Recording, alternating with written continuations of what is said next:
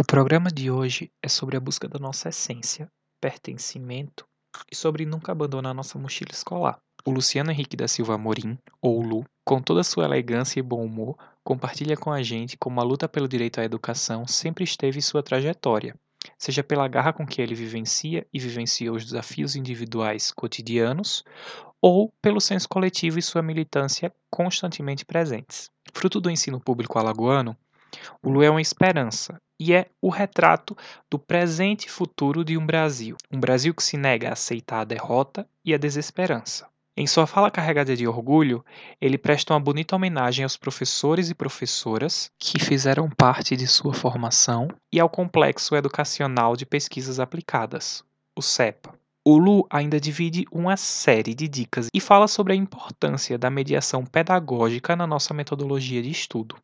Nosso pedagogo formado pela UFAL, com mestrado e um quase doutorado pela mesma instituição, deixa evidente que sua mochila escolar está cheia de serenidade, simpatia e de compreensão de que os processos estão para ser vividos sem medo do erro. E você, já parou para pensar no que carrega na sua mochila escolar? Senhoras e senhores, preparem-se para recolher a nossa sexta lembrancinha. Eu sou o Lucas Soares e, finalmente, está no ar o Feira de Ciências para Gente Grande.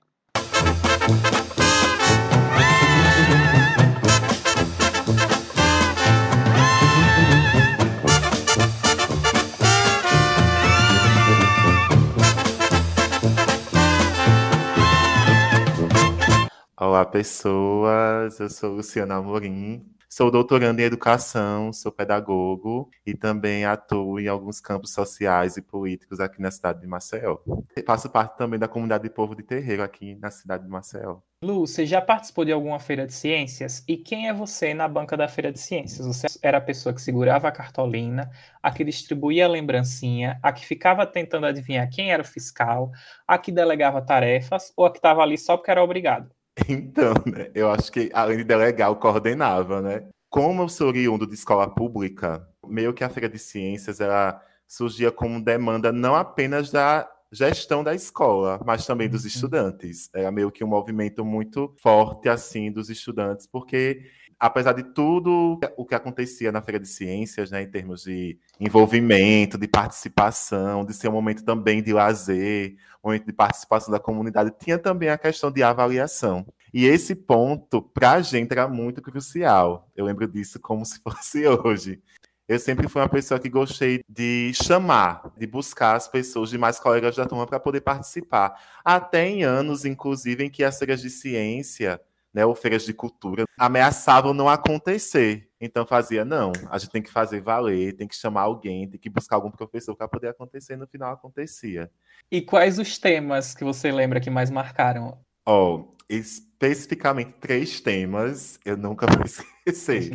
um da oitava série, né, do ensino fundamental, né, que hoje nem existe mais oitava, é nono ano, tô velhinho. Foi Argentina, e eu me acabei, né? Porque eu me senti a Evita Peron. Naquele lance lá, uma coisa bem Madonna no filme mesmo. Ah, o pessoal, não, vamos fazer maquete, não sei o que, digo, vamos fazer tudo que a gente tem direito, mas a parte sobre cultura deixa comigo, que eu vou falar, né? Então, eu lembro disso muito claramente, para mim, assim, eu amava falar sobre Evita e, e afins, né? Tango e afins. E os outros dois temas já foram já no ensino médio que é a disputa, né? Porque a Feira de Ciências rolava uma competição, né? E no ensino médio isso era uma coisa bem de ranking mesmo. Eu lembro de dois temas, um do segundo ano e um do terceiro ano. Do segundo ano foi sobre atletas alagoanos.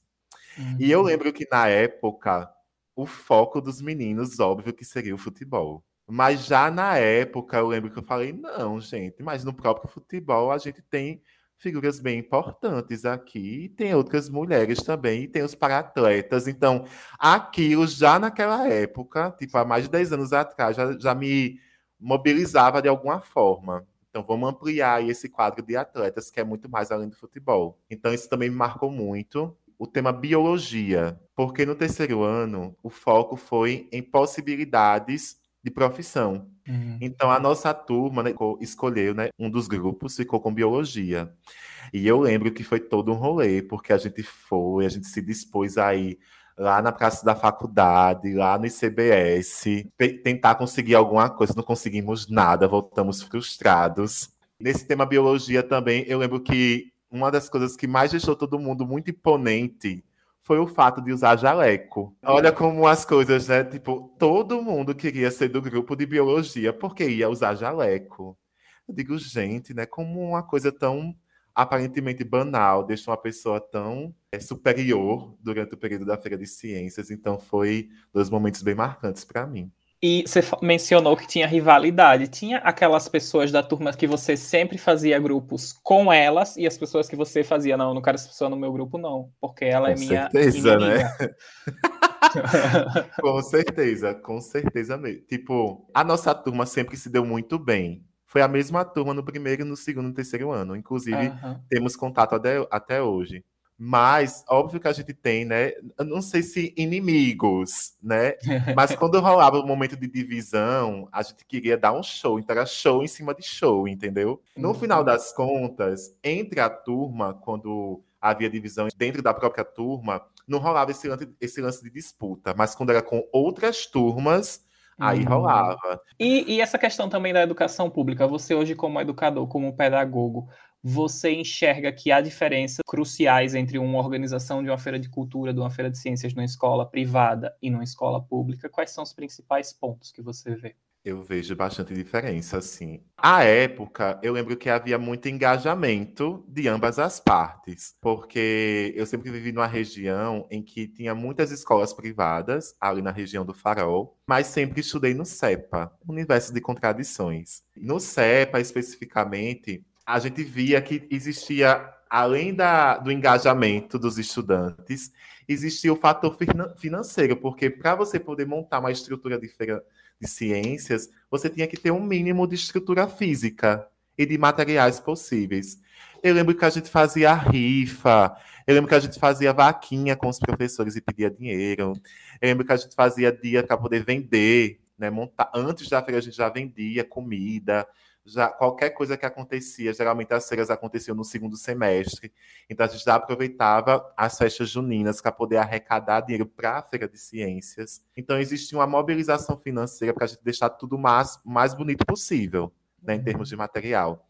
O que é um pouco diferente, né, porque eu também acompanhava as outras feiras de ciência e cultura de alguns colégios aqui de Maceió, como Cristo Rei, Madalena Sofia, Marista, que sempre faziam um show. Tanto as feiras de ciência como também as, aberturas, as aberturas de jogos internos. Eu lembro que tinha uma estrutura por parte da escola já garantida, né? já tinha uma estrutura de som, de iluminação, que a gente não tinha. Se a gente quisesse, a gente tinha que desenrolar também com os parceiros, que nas escolas privadas já tinha isso meio que preparado, e era muito mais fácil, obviamente, você já via claramente na roupa, como a sala era estruturada, né, por parte dessas escolas. Então, era meio que um espetáculo de verdade. Não que a gente também não proporcionasse isso. A gente acionava os companheiros da comunidade, bandas. Nossa, eu lembro como hoje que qualquer DJ e bandinha que a gente conhecesse já emprestava o som, entendeu? já emprestava alguma coisa. Então, sempre a gente tinha um apoio, um envolvimento maior da comunidade. É isso que eu quero dizer. Uhum. Enquanto nas escolas privadas a gente já ia para ver o show pronto, nas escolas públicas o envolvimento com a comunidade era muito maior. Em especial ali no CEPA, Pinheiro, Mutange, Bebedouro, Bom Parto, o próprio Farol também, Pitanguinha. A gente via que tinha uma participação ali de mercadinho, de padaria, de banda e tudo mais. Então, eu acho que esse aspecto era bem nítido. Conta um pouquinho da sua história para a gente, desde a sua vida escolar, passando um pouquinho como você enveredou para pesquisa, entrou na universidade e decidiu, se é que existe uma decisão, de ser pesquisador e de seguir a carreira acadêmica. Meio que veio um filme na cabeça, sabe? Porque lembrar do CEPA, para mim, especificamente, traz muita felicidade, mas ao mesmo tempo traz muitas angústias. E falar um pouco da minha trajetória escolar é muito engraçado, porque antes de começar a estudar, eu já fazia reforço, porque existia uma preocupação muito grande por parte, nem era da minha mãe nem do meu pai, mas dos meus padrinhos, que inclusive são bastante responsáveis por todo o processo escolar que eu tive. o fato de eu ter dificuldade em ler, né, já aos seis anos de idade, para eles era um absurdo. Só que a minha vida escolar começou na educação infantil no CEPA, né? Desde a educação infantil até o ensino médio, eu estudei no CEPA. Eu sempre andei muito só com as crianças. Como morava relativamente próximo ao CEPA, então a gente ia andando né? Andando, eu entrava por trás do busão. Eu amava preparar os meus, os meus materiais. Na infância, eu geralmente estudei à tarde, depois que fui para o turno matutino, né? Já quando eu fui uma criança um pouco maior. Então, eu preparava tudo. Eu tinha prazer de ver minha lancheira, eu tinha prazer de ver minha bolsa, eu tinha prazer de vestir a farda, eu tinha prazer de encontrar os amigos para poder ir caminhando para o CEPA. Eu lembro disso muito claramente também. E a minha vida escolar no CEPA, ela foi uma vida muito bonita, porque o CEPA ele tinha uma estrutura bem interessante para um espaço público de ensino, já naquela época. Ele tinha uma estrutura de esportes boa, eu tinha um acolhimento e percebi esse acolhimento por parte das professoras e professores que eu tive desde a infância. Minhas lembranças, inclusive, lá do Jardim Infantil Maria Rosália Ambrosio, são as melhores possíveis. Eu me senti muito acolhido durante todos os anos da minha trajetória escolar. Óbvio que com o tempo, em especial na adolescência, surgiu algumas interfaces, né? Alguns, algumas questões assim, porque o CEPA são 12 escolas no mesmo lugar. E quando você vai se tornando jovem, você tem uma linha meio que de definir qual grupo você realmente faz parte. E esses grupos são meio que quase gangues, são meio que bondes assim que você faz parte do processo escolar, que é importante, né? Porque é o seu porto seguro também. Por mais que a escola o acolha, esses grupos também me acolhiam. Então, me sentia. É, é, é meio que uma motivação a mais para você ir para a escola, é você encontrar os seus amigos. Uhum. Eu acho que todo mundo já passou por isso também. Nem sempre você está afim de ir para a escola, mas só de você lembrar que, poxa, hoje eu vou comer com fulano, hoje eu vou é, conversar, fofocar e tal. É um motivo a mais que você tenha para poder estudar, para poder ir para a escola, enfim. Então, o CEPA foi muito disso para mim. Tá? A minha trajetória escolar lá nesse espaço, ela foi muito cheia de, de conflitos também quando eu fui me tornando adolescente, né, entrando na juventude, que também foram importantes, porque eu percebi que esses conflitos eles não tinham a ver com o meu processo educativo, ou seja, não tinha a ver com o meu processo de aprender necessariamente, né? Quando falo aprender os conteúdos, né, uhum. né, a questão formal, mas tinha a ver com o meu corpo, com o meu jeito de ser, com quem eu andava, por que, que eu escolhi andar com aquelas pessoas. Foi uma trajetória muito cheia de altos e baixos, óbvio, mas eu tinha prazer em estar ali.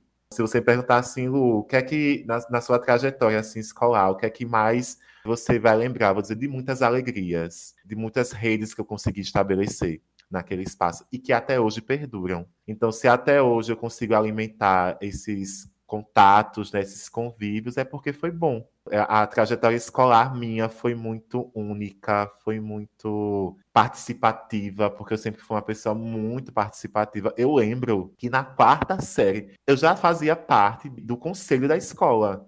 E isso por uma questão de incentivo das equipes, não tenho que reclamar de nenhuma equipe né, das instituições que eu participei e também dos grupos né, das pessoas com que eu estava ali lidando, né, no caso dos meus colegas de, de ensino e de estudo. Então foi foi fabuloso, assim, foi uma jornada muito fabulosa, muito única. Tive brigas, já fui para a direção, já fui expulso da sala, já fui chamado a atenção em reunião de conselho de pais e mães, já fiz muitas, muitos passeios, muitas viagens, mas tudo isso, assim, eu levo na bagagem, né? Na mochila da escola que a gente nunca larga.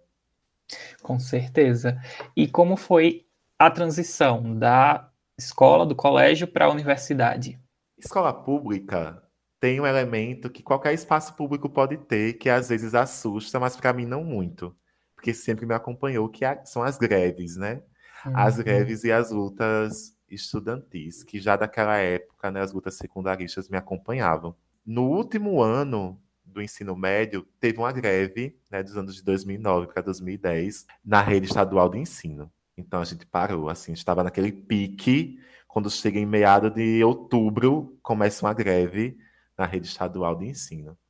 E aquilo dali foi meio que uma quebrada, né, assim, no clima. Não porque teve greve, né, porque a gente já tinha passado por inúmeras outras atividades de greve ao longo da vida, né? E aqui estou eu ainda pleníssimo. Mas porque o terceiro ano é algo muito marcante na vida de uma pessoa. Aquele afastamento, né, da gente, naquele, naquele período, naquele processo, estava aqui num pico gigantesco, de repente foi um pouco problemático. E também porque nós estávamos em um ano de vestibular, um ano de fazer o PSS na época. Então fiquei, gente, e agora como é que vai ser? E eu lembro que esse momento de transição teve essa complicação que está para além né, da nossa possibilidade aí de lidar com isso, que foi a questão da luta dos professores. Mas também teve essa questão do vestibular, que foi muito marcante, porque existia uma pressão familiar, existia uma pressão da escola, porque as escolas de ensino médio, pelo menos as de lá do CEPA, sempre elas priorizavam muito os estudantes do terceiro ano e também o processo do vestibular. Então, existiam incentivos gigantescos, existiam aulões já, e eu escolhi direito. Não sei se já comentei isso com você. Não. Mas eu escolhi direito, fiz pelas cotas, né, as cotas de, escola, de estudante de escola pública. Tirei uma pontuação bem interessante, mas eu não passei. Beleza, o resultado saiu né, do vestibular do PSS e nós ainda estávamos de greve. E eu lembro que logo após, acho que fazia umas duas semanas que a greve tinha acabado, que o resultado tinha saído, nós retornamos às atividades da escola. E foi um momento do, da glória né, de quem recebe, de quem passou no vestibular e de quem não passou, porque já que era uma, considerado uma liderança estudantil, todo mundo ficou. O Luciano não passou. Ah! Nossa, daí vai encerrar a vida dele aqui no ensino médio não passando no vestibular. Como assim? E eu super tranquilo. E foi aí, nesse momento de finalização do ensino médio, com a notícia não muito agradável, mas, né, de não passar no vestibular, mas de poder rever meus amigos, poder concluir o ensino médio com tranquilidade, porque a gente concluiu só no começo do outro ano o ensino médio, mas foi com esse turbilhão de emoções que eu concluí o ensino médio, mas fiquei perguntando, e o que é que eu vou fazer agora? Porque eu vou, vou passar praticamente um ano no limbo, aguardando ansiosamente o próximo vestibular, porque a pressão poderia acabar por parte da escola, mas ela continuava dentro de casa. Uhum. Né? Ela uhum. continuava pelo círculo familiar. E aí eu lembro que, nesse momento de transição, as coordenadoras pedagógicas do Moreira Silva foram essenciais na mudança de escolha minha. Eu já admirava o trabalho delas né, na instituição, mas eu fiquei, poxa, direito acho que realmente não é o que eu deveria fazer. Quando eu falei isso na frente delas, foi aí que elas disseram, faça pedagogia, faça pedagogia, por favor, não sei o que, não sei o que. Você tem todo o perfil e tudo mais. Eu, aí eu comecei a pesquisar de forma sola, né? Todo uhum. o que era pedagogia, o que, é que alguém fazia e tudo mais, enfim. Então, esse processo de transição, ele veio aí com muitas incertezas, ele me deixou no limbo. Eu lembro, Lucas, que a gente terminou o ano letivo, devido à greve, acho que lá para março de 2010. De março em diante, eu não deixei de ir um dia sequer para o CEPA. Eu já tinha concluído o ensino médio, mas eu ia para o CEPA para andar e para rever a, a, o corpo docente, rever o corpo docente que eu conhecia. Eu não deixei um dia do ano sem ir até eu fazer outro vestibular. Porque parece que eu, eu tinha que estar em algum lugar para fazer alguma coisa, sabe? Já que eu não estava trabalhando, né? já que eu não, eu dizia para minha mãe que eu não queria ir para o setor terciário de trabalho. Né? Eu não queria, eu não me via no comércio, então eu iria fazer o vestibular e iria fazer para alguma coisa. Para minha mãe e para o meu pai, eu ia fazer direito. Mas para mim foi quando eu escolhi pedagogia, que foi uma surpresa também, até para mim mesmo, sabe? Quando eu cliquei lá no computador, que eu fiz vai, fechei o olho e vai. Porque não era SISU, não era o sistema que a gente tem, você tinha que escolher previamente, não tinha esse jogo de baralho que hoje tem, né? Rodando até você escolher o curso que você realmente pode fazer, você tinha que escolher e foi o que aconteceu comigo. E eu lembro que quando eu contei para minha, minha mãe ficou, você, fe... menino, pedagogia, como assim? Nada a ver. Como assim pedagogia, né? Eu fiz, é pedagogia, pronto, acabou que eu também fui de poucas palavras, eu sempre fui de poucas palavras. Decidi e foi uma descoberta, literalmente em todos os sentidos. Então a transição para a universidade foi meio que assim, poxa, eu estou aqui na pedagogia, eu cheguei na UFAL para fazer minha matrícula, fiquei todo assim, sabe, todo todo tímido, todo inúmeras mulheres, aqueles poucos homens na fila E aí chega o professor Heraldo, que não acho que você conhece ele, que é o porta-estandarte do Pinto da Madrugada, que é o rei dos suspensórios, né, dos sapatos únicos e assinados. E aí chega aquela figura, no dia da minha matrícula, um homem preto, gay, pedagogo, coordenando todo aquele processo e dando as boas-vindas no dia da matrícula. E falando que ia fazer uma recepção e que estava na melhor instituição que poderia existir de ensino público em Alagoas Aquilo dali foi uma identificação tão imediata que você não tem noção. E foi aí que eu pensei, poxa, é aqui que eu tenho que estar tá mesmo. É, é, é, aqui o meu lugar. Uhum. Ele estava com a gravata do pica-pau. Maravilhoso. Então, a, foi uma cena assim muito absurda, mas ao mesmo tempo foi tão acolhedora para mim que eu falei, velho, é aqui que eu tenho que estar tá mesmo essa, é, essa possibilidade de enxergar aquele universo que para mim era tão distante, que foi tão difícil de entrar, como um universo que também poderia existir afeto, eu digo, velho, é é o SEDU mesmo, é a pedagogia mesmo, e é aqui que eu vou tentar conseguir. Então, foi uma transição em termos de acolhida bem bem diferente, né? Bem bem cômica também, mas o processo de ensino, né, já nas primeiras semanas, já para não perder esse fio da meada, foi um pouco complicado para mim, porque a forma que a universidade lida com a leitura, com o ensino, com o tempo, com a disposição do espaço é bem diferente. E mesmo que fosse ainda um espaço público, né, e estando acostumada em estar em um espaço público, ainda assim a universidade ela tem um ar um pouco de soberba, uhum. principalmente para a gente que chega nos primeiros períodos, né? E a gente que vem de escola pública. Então, eu passei uns dois meses assim, ainda meio que aterrizando, sabe? Com medo de ir para os lugares, com medo de entrar na biblioteca, com medo de ir no restaurante universitário. Eu lembro que eu ficava meio assim, eu digo, gente, eu tô aqui, é tanta coisa para mim e são tantos olhares também ao mesmo tempo que as pessoas percebem quem é novato, quem é calouro na universidade. É nítido.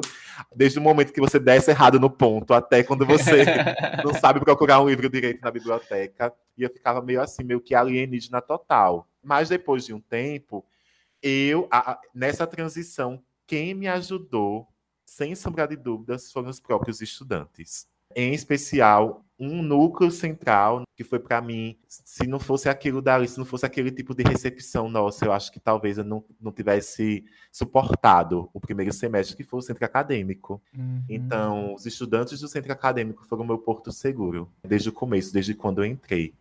Aí foi quando eu comecei a perceber, nossa, eu posso ser aquele menino que eu sempre fui no CEPA, aqui dentro também, né? Apesar de todas as dificuldades de linguagem, de comunicação, de estrutura que a UFAL me apresenta. Então, a transição ela foi muito rápida, né? Foi muito abrupta também, mas ela foi cheia de, de preciosidade, sabe? Teve algum momento de decisão de ser pesquisador? Você fez PIBIC? Você fez algum, algum PIBID? Na pedagogia especificamente, existe um marcador muito forte desde o começo do curso, que é sempre a busca da gente se reconhecer enquanto professor pesquisador. Talvez uhum. pela proposta que o curso de pedagogia tem, pelo aparato político que ela apresenta em toda a sua formação. Então, a gente sempre ouvia isso. Vocês são professores pesquisadores. Então, a gente já se sentia. Só que a universidade, ela sabe muito bem discriminar quem é quem. Pode ser pedagogia, medicina, história, direito, raio que o parta. E eu lembro que no meu primeiro ano da faculdade, eu não era bolsista, ainda, eu não trabalhava, estava ali sobre a, a, a, sombra da família ainda. E surgiu a oportunidade, no segundo semestre do curso, de fazer um PIBIC. As professoras Georgia Ceia, que eu acho que você conhece, uhum. e a professora Sandra Regina Paz, que eu acho que você também conhece, né, que foi recentemente pró-reitora de graduação da UFAL, são coordenadoras do GPTES, né, o Grupo de, do, Grupo de Pesquisa Trabalho, Estado, Sociedade e Educação na UFAL. E elas lançaram um edital para a seleção de um bolsista. Era um bolsista e três colaboradores. Eu fiz, gente, é a minha chance não de ser pesquisador, mas é a minha chance de ganhar um troco para poder pagar as minhas xerox e comer alguma coisa por aqui. E eu falei, vou tentar. Eu não era próximo do campo da política educacional. Do trabalho do Estado piorou, entendeu? Mas aí eu fiz esse, essa seleção para ser PIBIC. Hum. E foi uma seleção bem rígida, teve prova, teve entrevista, teve a, aos conformes do que é o grupo de pesquisa Trabalho, Estado, Sociedade e Educação. e eu fiquei velho. Eu não entendo sobre o que é política pública ainda. Não sei que categoria de trabalho é essa ainda. Apesar de que eu estava estudando sobre trabalho, né, inclusive no mesmo semestre, mas era muito complexo para mim esse universo. Eu fiz, velho, deu merda na entrevista, eu não vou passar. Em novembro vão fazer exatamente 10 anos. Tenho até uma foto que eu vou te mandar depois. Mano, exatamente assim. 10 anos que eu recebi o resultado do meu PIBIC. Eu estava indo, eu não estava em Maceió, eu estava a caminho do meu primeiro encontro estudantil de pedagogia, que foi o um encontro baiano de estudantes de pedagogia na cidade de Juazeiro, da Bahia. Quando eu cheguei em Juazeiro da Bahia, nós não tínhamos WhatsApp, não existia isso, essa tecnologia não existia na época. e eu recebo um SMS de Geórgia falando: Olá, Luciano, tudo bem? Olha, parabéns, você foi selecionado tudo mais, enquanto bolsista uh! do PIBIC. Nossa, eu, me, eu tenho essa foto ajoelhada agradecendo, tá? Só para constar, vou te mandar depois. E eu, nossa, passei, sou pibiquiano, vou ganhar 345. Uhul, é nós, vamos curtir, vamos vibrar aqui nesse encontro. Enfim, foi a minha alegria. O me reconhecer pesquisador, nossa, demorou um pouquinho, porque além de tentar me reconhecer enquanto membro do grupo de pesquisa, me reconhecer pesquisador foi só quando eu terminei meu primeiro relatório final do PIBIC. Aí foi quando eu fiz, epa, o negócio é sério mesmo. A responsabilidade caiu nas minhas costas.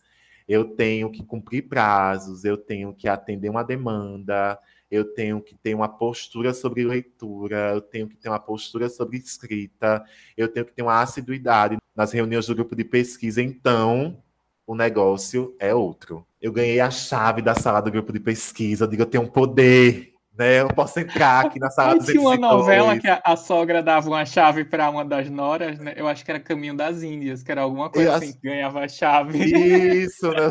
Nossa, foi ali, ali foi super libertador eu posso subir as escadas do primeiro andar do CEDU, né, que é onde fica após os grupos de. Eu, digo, ah. eu sou da graduação e eu subo a escada. Tenho, você tem noção do que é isso? Eu tenho uma chave. eu tenho um computador só para mim, para os meus colegas, poxa. Então, aquilo dali, aquelas responsabilidades que eram me dadas pouco a pouco, foi me fazendo ali no segundo ano de curso de pedagogia o reconhecimento enquanto pesquisador. Né? E eu fiquei os quatro anos do curso enquanto bolsista PIBIC. Foi um alívio para mim financeiro, porque a gente quer estudando da classe trabalhadora e pobre, meu filho. Os 400 reais não é só uma ajuda para a gente comprar livro e tirar xerox e ir para evento. É para a gente comer, é para a gente pagar a passagem, é para a gente viver na universidade, porque quem era PIBIC não ficava só um turno, sempre ficava mais de um turno quando, quando era preciso. E foi ali que eu me dei conta que o bagulho era mais embaixo, sabe? Então foi o meu caminho assim para poder me perceber e também foi muito bom, porque ter esse ter essa possibilidade de ter mais tempo na universidade fez com que eu também ampliasse para outros espaços da universidade que eu poderia aproveitar. Então, além de pesquisador, eu me senti mais pertencente ao FAO. Você fala também de movimento estudantil ou nessa época não tinha movimento estudantil? Então, tinha. Deixa eu te contar. tinha. E ele foi muito. Meio que rolou uma simbiose entre pesquisa e movimento estudantil. Porque, veja, eu estava ali, eu era PIBIC, ou seja, era bolsista, já era uma pauta de luta. ou, né, já era uma pauta de vida, né, você é, receber bolsa, né? Destruir a bolsa trabalho e fomentar a bolsa de ensino, de pesquisa e de extensão para todo mundo. Uhum. Então já era uma pauta de ser bolsista já era ser a própria, o próprio objeto da luta. Mas tinha um elemento, porque como meu grupo de pesquisa, em especial, lidava com questões que envolviam política, que envolvia o estudo sobre o sistema, que envolvia sobre formação docente. Todos esses temas a gente pautava no movimento estudantil. Uhum todos esses temas discutiam e dissecavam a educação na perspectiva materialista e estrutural. Então, aquilo que eu estudava me ajudava dentro dos espaços do movimento estudantil. E aquilo que era reacendido dentro do movimento estudantil era visto, sentido quando eu estava pesquisando. Então, meio que rolou uma simbiose ali. Eu lembro que muitas pessoas também do movimento estudantil da época, né? Em especial do Centro Acadêmico Movimento Estudantil de Pedagogia, né? E da Executiva Nacional de Estudantes de Pedagogia, também eram vinculados a grupos de pesquisa, também faziam PIBID, né? Porque existe nos cursos de licenciatura os PIBIDs, né? Que são os programas de iniciação à docência, que também são pesquisas. Né? Não é apenas o fato do estudante desenvolver atividades nas escolas, mas também desenvolver pesquisas nas escolas. Então, o movimento estudantil ele potencializou todo esse debate, porque aquilo que dentro da sala e dentro dos espaços do grupo de pesquisa a gente não se sentia, a gente não via como se fosse suprido, né, aquele, aquele tipo de debate, a gente fomentava nos espaços do movimento estudantil, sem vergonha nenhuma. Porque eu lembro que nos espaços do movimento de pedagogia, eu vou focar no movimento de pedagogia, porque é um espaço muito autônomo de organização, de pensar, de estudante para estudante. Né? Então, a gente existi, existia uma horizontalidade, uma autonomia dentro desse espaço. E a gente fala sem vergonha nenhuma, porque aquilo que a gente, a gente percebia como lacuna, a gente fazia, não, a gente vai organizar para poder entender, então. E isso tanto em nível local, o FAO, como também em nível nacional, né? Porque o movimento estudantil, ele também me possibilitou sair desse micro lugar que é Alagoas. O apoio da universidade, né, o apoio institucional também foi extremamente importante, também dos professores que foram do movimento estudantil, que sabem de quanto isso é importante. Sair desse espaço, ter contato com outras realidades, com outros sotaques, com outras pesquisas, né, com outros amores e afetos também, por que não? Então, isso tudo me fez ver que é muito, é tudo muito maior, é tudo mais complexo. Então, o movimento estudantil, para mim, foi um marcador gigantesco, né? Eu costumo dizer que eu sempre fui do CA, né? Sempre me senti centro acadêmico, mesmo sendo gestão apenas no meu último ano da faculdade. Mas eu sempre fui centro acadêmico, eu sempre fui executiva nacional do estudante de pedagogia. Eu sempre estava lá, eu sempre gostei de falar, eu sempre me envolvi. É, nunca deixei a peteca cair nos momentos de transição, quando muita gente se formava e ficava aquele limbo, eu digo, vamos, né, não vamos deixar esse, essa chama apagar. Então, foi para mim também essencial o movimento estudantil da universidade, porque era acolhida, era um momento também que a gente se, se encontrava com os outros cursos da universidade, que a gente também socializava muitos dissabores da vida acadêmica, digo, poxa, o menino faz direito, mas o menino também passa por isso, né? Porque a gente lá na pedagogia, ó, oh, né? Poxa, mas o menino lá da FDA também tá fudido, o menino lá na FAMED também, o menino lá do Estica, o pessoal da interiorização dos interiores também tá pior ainda. O debate da educação ele não se limita ao centro acadêmico de pedagogia. Tem muita gente aí, tem muito estudante massa discutindo sobre educação também né, tomando um pouco do seu tempo para poder lutar por ela. Foi um espaço assim que ele foi e é crucial na vida de qualquer estudante. Infelizmente, nem todo mundo pode estar, né? Uhum. E eu vou falar do meu curso, tá? Porque o meu curso é formado majoritariamente por estudantes trabalhadores. Não sei se você sabe desse perfil, né? Mas a pedagogia, muita gente já trabalha com escola. Então, é um perfil que limita muito a vivência em sua totalidade da universidade, inclusive do movimento estudantil. Quantos amigos disseram para mim, nossa, eu queria tanto participar da assembleia da plenária hoje, da reunião, mas eu não posso porque eu tenho que trabalhar. Tô cansado, tô cansado. Cheguei da creche, cheguei do, da pré-escola, cheguei da escola, agora não tô um saco. E eu, e eu olhava e dizia, super te entendo. Né? Vai comer no RU e vai estudar, que é o melhor que tu faz. Então, o movimento estudantil foi um espaço ali de muitas vivências assim que me levam hoje a ser o que eu sou, sabe? Inclusive como pesquisador. Ai, que importante. E aí, passando para o mestrado e para o doutorado, como foram essas decisões? Já terminei aqui a graduação, o que é que eu vou fazer? Então, Lu, não foi bem assim também. Apesar hum. que o PIBIC, né, ele já te empurra, né? O PIBIC faz assim nas tuas costas, vai. O meu PIBIC, né, e o meu grupo de pesquisa do PIBIC discutiam questões que eu amo, que me ajudavam muito na vida, no cotidiano e tal, no movimento estudantil, nos movimentos sociais. Mas não era aquilo que me mobilizava para poder escrever visceralmente, né, irracionalmente também, alguns temas que sempre me mobilizaram ao longo da minha vida é, escolar e acadêmica. Você sabe que eu sempre fui um amante também das leituras de gênero e sexualidade, das leituras que envolvem educação na América Latina, povos originários. Então, eu sempre gostei desse tema, mas que dentro do meu grupo de pesquisa não se tinha debate sobre. O meu PIBIC não tem nada a ver com o meu TCC e não tem nada a ver com o meu processo de mestrado e doutorado. Assim, né, hum. né, se for observar em termos de categorias e referencial teórico, por exemplo. Então, eu sempre fui um pesquisador, para além do grupo de pesquisa solo, em outras temáticas que são as que me carregam até hoje dentro da universidade. O PIBIC ele me incentivou e me empurrou para o mestrado, apesar que da mesma forma como foi para entrar na UFAL, aconteceu comigo também na pós, tá? Eu não passei na primeira seleção. Fui até a última fase para a seleção do mestrado, na primeira vez que eu fiz. Só que a minha proposta de projeto, de acordo com a banca, estava mais próxima do campo da antropologia do que do campo da educação. E eu, nossa, uau, né? Ok, vou engolir isso a seco, mas tudo bem. Fiquei triste, fiquei na bad, tranã, tranã, tranã. Beleza. Só que aí existe os editais para ser aluno especial. E eu fui aluno especial também, porque eu não podia ficar parado. A gente não pode esquecer disso, né? O Luciano não pode ficar parado. Então, eu vou me inscrever porque eu não posso perder o vínculo direto com a universidade, porque senão eu vou esfriar talvez eu perca até a vontade. Uhum. Eu digo, uhum. não, eu tenho que estar tá na UFAL fazendo alguma coisa. Eu tenho que ter um número de matrícula. Olha aí a reprodução de Bourdieu batendo na porta. Mas, enfim, eu fui aluno especial, fiz duas disciplinas enquanto aluno especial, ou seja, isso me deu um tempo, me deu um ano aí para poder estar vinculado ao PPGE de alguma forma. Passei na seleção regular depois do mestrado, né? com outro tema para outro grupo de pesquisa, da seleção anteriormente, né? E que talvez eu me identifiquei, é, me identifiquei mais também.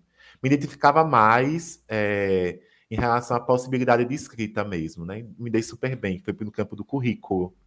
Então, se no, na graduação meu TCC foi sobre foi com travestis, travestis e prostitutas ali na região do entorno da universidade, ou seja, eu discutia muito sobre gênero e sexualidade, né, e esses corpos aí que estão na margem do currículo escolar e do currículo social. Né? Saí do GPTS e fui para o currículo no mestrado. E eu passo com um projeto que esse projeto não tem nada a ver com o meu projeto final. Eu passo com o projeto tentando entender um pouco das infâncias ribeirinhas da Laguna Mundaum, porque o meu estágio em educação infantil foi lá, nessa ah. região. Ah. Não deu certo. Isso tem uma questão de atravessamento também no meu momento de trabalho, porque na época eu trabalhava como educador social no projeto ERE, né, com as pessoas em situação de rua e principalmente com as crianças. Foi um espaço que eu atuei durante três anos, inclusive na coordenação pedagógica da educação infantil. E foi ali eu digo, não, peraí, eu estou querendo pesquisar uma coisa que é próxima a mim também, mas tem uma coisa muito mais latente aqui dentro da instituição que eu preciso também entender, que era o processo de muitas meninas, né, crianças e jovens é, se tornarem mães muito cedo, né? Uhum. Meio que crianças cuidando de outras crianças. E isso não pode ser naturalizado, né? Então eu digo, peraí, eu estou lidando com essas mães também aqui. Então, eu larguei o outro projeto, fiz outro projeto, foi acatado pela minha orientadora essa mudança brusca e fui pesquisar sobre isso, né, sobre essas maternidades na periferia de Maceió. Massa, beleza, tranquilo, show de bola. O grupo de pesquisa vai se findando, as duas professoras líderes do grupo de pesquisa saem de Alagoas e eu fico, fiquei órfão, né? fiquei órfão aqui. O que é que eu vou fazer? E aí eu vejo um cano de escape dentro do grupo de pesquisa sobre juventudes, que é o que eu estou atualmente. Hum. Só que eu faço um projeto para o grupo de pesquisa, para o doutorado, com foco ainda nessas maternidades. Só que eu queria entender justamente como é que essas maternidades nas juventudes elas acontecem nas escolas mais ricas e nas escolas mais pobres de Maceió. Beleza. Uhul, projeto aprovado com louvor. Luciano abalou, é doutorando, tá lá. Só que eu começo a ter inúmeras crises. Né? Crises em termos do referencial teórico de leitura que para mim vai ser novo, que são as juventudes, porque até então eu só estudava sobre gênero, sexualidade e infâncias, né, ou sobre trabalho. E agora eu me deparo com outra categoria que é juventudes. Eu fico, gente, o que é que eu vou fazer agora da minha vida, né? Começa a ter outra crise de referencial teórico. Só que junto a isso, o que é que acontece no Brasil? Um desastre político, estrutural e econômico que a gente está vivenciando até os dias de hoje. Esse processo do doutorado, especificamente, ele versa muito sobre e a mudança três vezes de projeto, tá? Diga-se de uhum. passagem. Versa muito sobre o cenário que eu consegui presenciar, sentir e ver que a gente está vivendo aqui no nosso país. Essa relação dialética, né, foi que foi aí me moldando até chegar ao que hoje estou estudando no doutorado. Inclusive, falta só um semestre para acabar. para cortar, cortar de vez, entre aspas, né, o cordão umbilical com a Então, além da pesquisa, você tem outra profissão? Como é para conciliar? Até o começo do ano, eu ainda estava como professor da UFAO, inclusive. Hum. Olha que legal, né? Os efeitos vieram durante um certo, um certo tempo. Só que aí já encerrou minha participação por lá lá no campus Arapiraca, inclusive. E no momento eu só atuo diretamente com educação, né, através dos movimentos sociais, em especial através do cursinho Quebrando a Banca, que é o cursinho pré-vestibular que a gente tem via o espaço de atuação política que eu faço parte, né, que é a Resistência Popular Alagoas, e através dele eu desenvolvo as atividades enquanto pedagogo, enquanto pedagogo e enquanto militante também. Uhum. Mas isso também foi bom para mim, porque nesse período de finalização do doutorado, tem me ajudado muito, assim, um pouco do ócio, sabe? Uhum. A possibilidade do ócio, ela me ajudou muito, assim, a construir essa, esse texto final da tese. Quais as principais vantagens e desvantagens para quem quer seguir o caminho da academia? Para mim, por mais obstáculos que a universidade apresente, por mais dificuldades que o estudante pobre tenha dentro daquele espaço que pode se tornar um ciclo infernal, infelizmente, para muitos. Mas ainda assim, eu vejo mais vantagens né, no, dentro do universo acadêmico para a gente. Porque aquilo que para a gente sempre foi negado, quando se torna uma possibilidade real, a gente não quer largar mais. Quando eu vi aquela possibilidade, aquelas possibilidades que eu tinha quando entrei na universidade, eu fiz, gente, como é bom né? Como é bom estabelecer esses contatos, como é bom ter essas redes, como é bom saber que eu posso estagiar, que eu posso ser encaminhado, que eu posso ser apresentado, que, eu, que meu currículo e meu diploma daqui, apesar de tudo, é muito mais reconhecido do que em outros lugares, né? Do que outros espaços de formação de ensino superior. Então, assim, como vantagem, especialmente, eu penso nas possibilidades de formação de si enquanto sujeito. O espaço público possibilita um alargamento gigantesco da gente se reconhecer e saber quem a gente literalmente é, o que, é que a gente está fazendo aqui nesse espaço. Né? E de uhum. trabalho. Acho que o de trabalho, principalmente, para a gente, é um cano de escape precioso. Né? Infelizmente, a gente tem que dizer isso. Eu não queria dizer isso é, com muita felicidade, não, mas é né? É o que a uhum. realidade chama. E as desvantagens, eu acho que, especialmente enquanto a pesquisa, tem a questão do incentivo, né? A, a, e aí a gente parte para um campo mais estrutural mesmo. E eu vou falar enquanto pesquisador das ciências humanas, porque as ciências humanas ela sempre foi um bichinho feio, né? Dentro do campo das ciências, né? Ela, ela quase não ia sendo chamada de ciência. Né? quase não é reconhecida enquanto ciência, mas enfim, enquanto ela ainda é reconhecida como ciência, a gente percebe que a falta de incentivo, sempre os cortes, né? Sempre os investimentos estão sempre menos para o campo das ciências humanas e da educação. O formato institucional, especialmente de tempo, né, essa fragmentação e a estrutura que a gente tem de pensar o lato e o estricto senso no campo da pós-graduação e da pesquisa é um pouco complicada, porque nem sempre o tempo de pesquisa é o tempo que cabe naqueles dois anos, naquele um ano e meio, naqueles quatro anos. A gente que faz pesquisa aí durante muito tempo sabe como é isso. Então, uhum. esse formato institucional, esse formato avaliativo que a gente tem dentro do campo do cenário brasileiro de pesquisa, eu acho que é uma desvantagem muito grande para a gente, sabe? Porque não dialoga né, não, não, não dialoga com, com as possibilidades reais que os produtos dessas pesquisas poderiam ter. Então, seja em qualquer área do conhecimento, né? E aí eu vou falar desde as ciências da, da terra, das ciências tecnológicas, da, do nosso campo da educação, né? Tem pesquisas aí do nosso. A nossa pesquisa, pronto, o GP, GP, eu sou uma prova viva disso.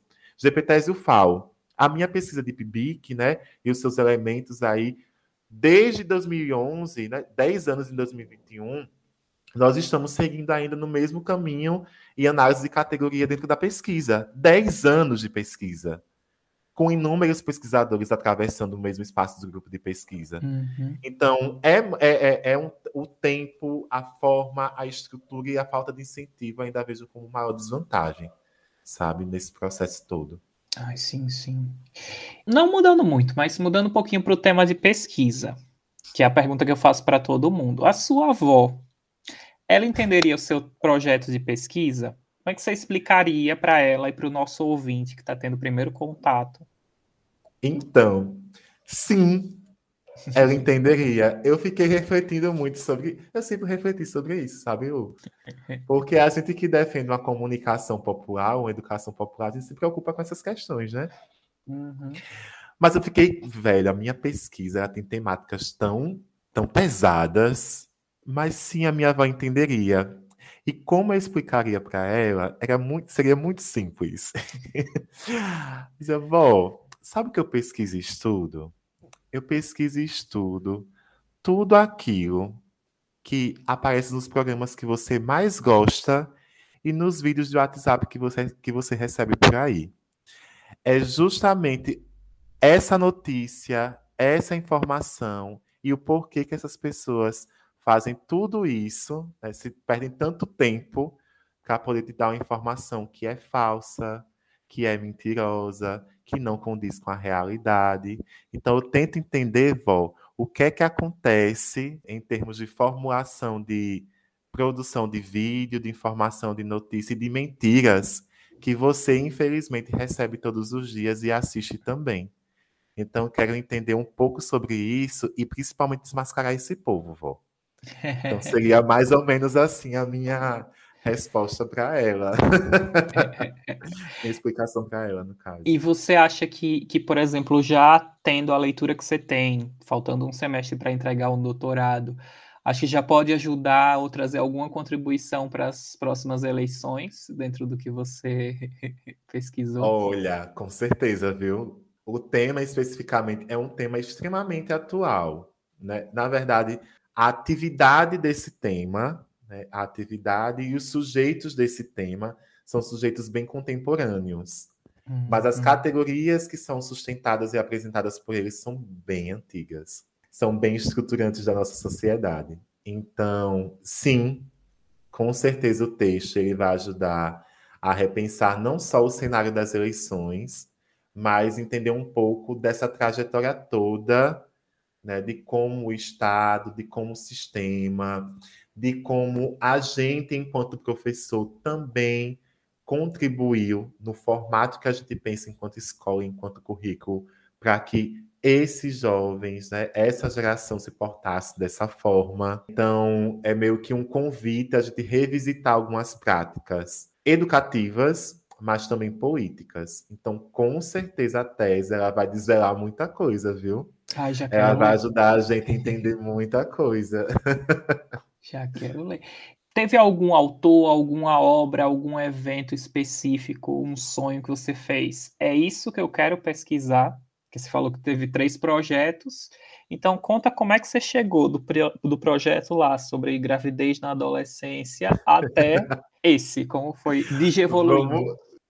Você fazendo essa pergunta, Lucas, eu meio que observo que eu um, um retorno uhum. a algumas categorias que eu, que eu meio que abandonei ao longo do fim do, da graduação e do mestrado.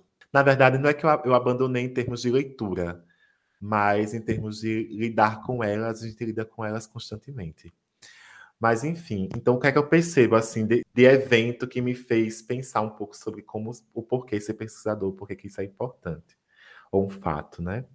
Eu posso contar dois? Um é um autor e um outro é um evento. Tá. tá? tá. Primeiro, né, como eu fui um, um leitor de questões, por exemplo, sobre anarquismo, muito sola também, assim, inicialmente, que ninguém no CEDU pesquisa sobre anarquismo, a não ser o Luciano de alguma forma bem, bem tímida. Eu sempre li sozinho na literatura que eu tinha contato inicial, de Bakunin, de Malatesta, de Lucy Parsons, de Emma Goldman, né? enfim, dos anarquistas aqui da América Latina, fez com que eu tivesse um câmbio assim. Eu digo, epa, eu gosto disso, né? Isso me faz muito bem, eu me identifico demais com isso.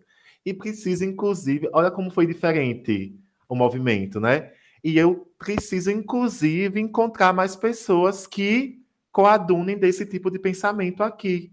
Uhum. Então, eu tive um movimento de leitura na universidade muito tímido, individual, de, de lidar com esse tipo de arcabouço teórico, né? E ideológico também, para depois buscar um, um espaço de atuação e de militância que tivesse esses princípios. E sobre o evento, né? Ou seja, uma, a mobilização teórica, né? Para poder entender inúmeras estruturas também advém desse processo desses autores né, que eu mencionei, que me sempre me impulsionaram a ler mais. Mas, em termos de evento, eu nunca vi, inclusive hoje, olha como tá tudo, tá tudo muito organizadinho. Hoje, inclusive, dia 29 de setembro de 2021, fazem oito anos que eu apresentei meu primeiro trabalho fora de Maceió, oh. que foi na SBPC, né, na SBPC de Recife, né, na reunião da Sociedade Brasileira para o Progresso da Ciência. Eu sempre ouvia falar da SBPC, porque é o maior evento científico que a gente tem no país. Só que eu nunca me imaginei lá. E quando surgiu a oportunidade para apresentar um trabalho lá, só vai quem é excelência acadêmica. Eu ainda não tinha sido excelência acadêmica, mas eu fui em 2014. Beijo no ombro, né?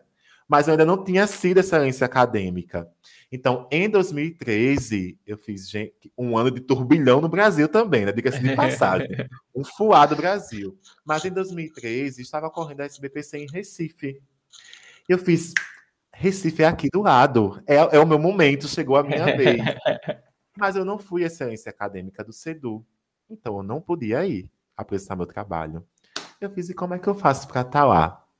E eu vi que a SBPC tem inúmeros outros eventos dentro dela. E eu vi que estava tendo o terceiro salão de mostra científica da NPG, que é a Associação Nacional de Pós-Graduandos, né? Hum. Aqui no hum. Brasil. E eu podia escrever meu trabalho enquanto graduando. Eu fiz, é lá que eu vou me lançar.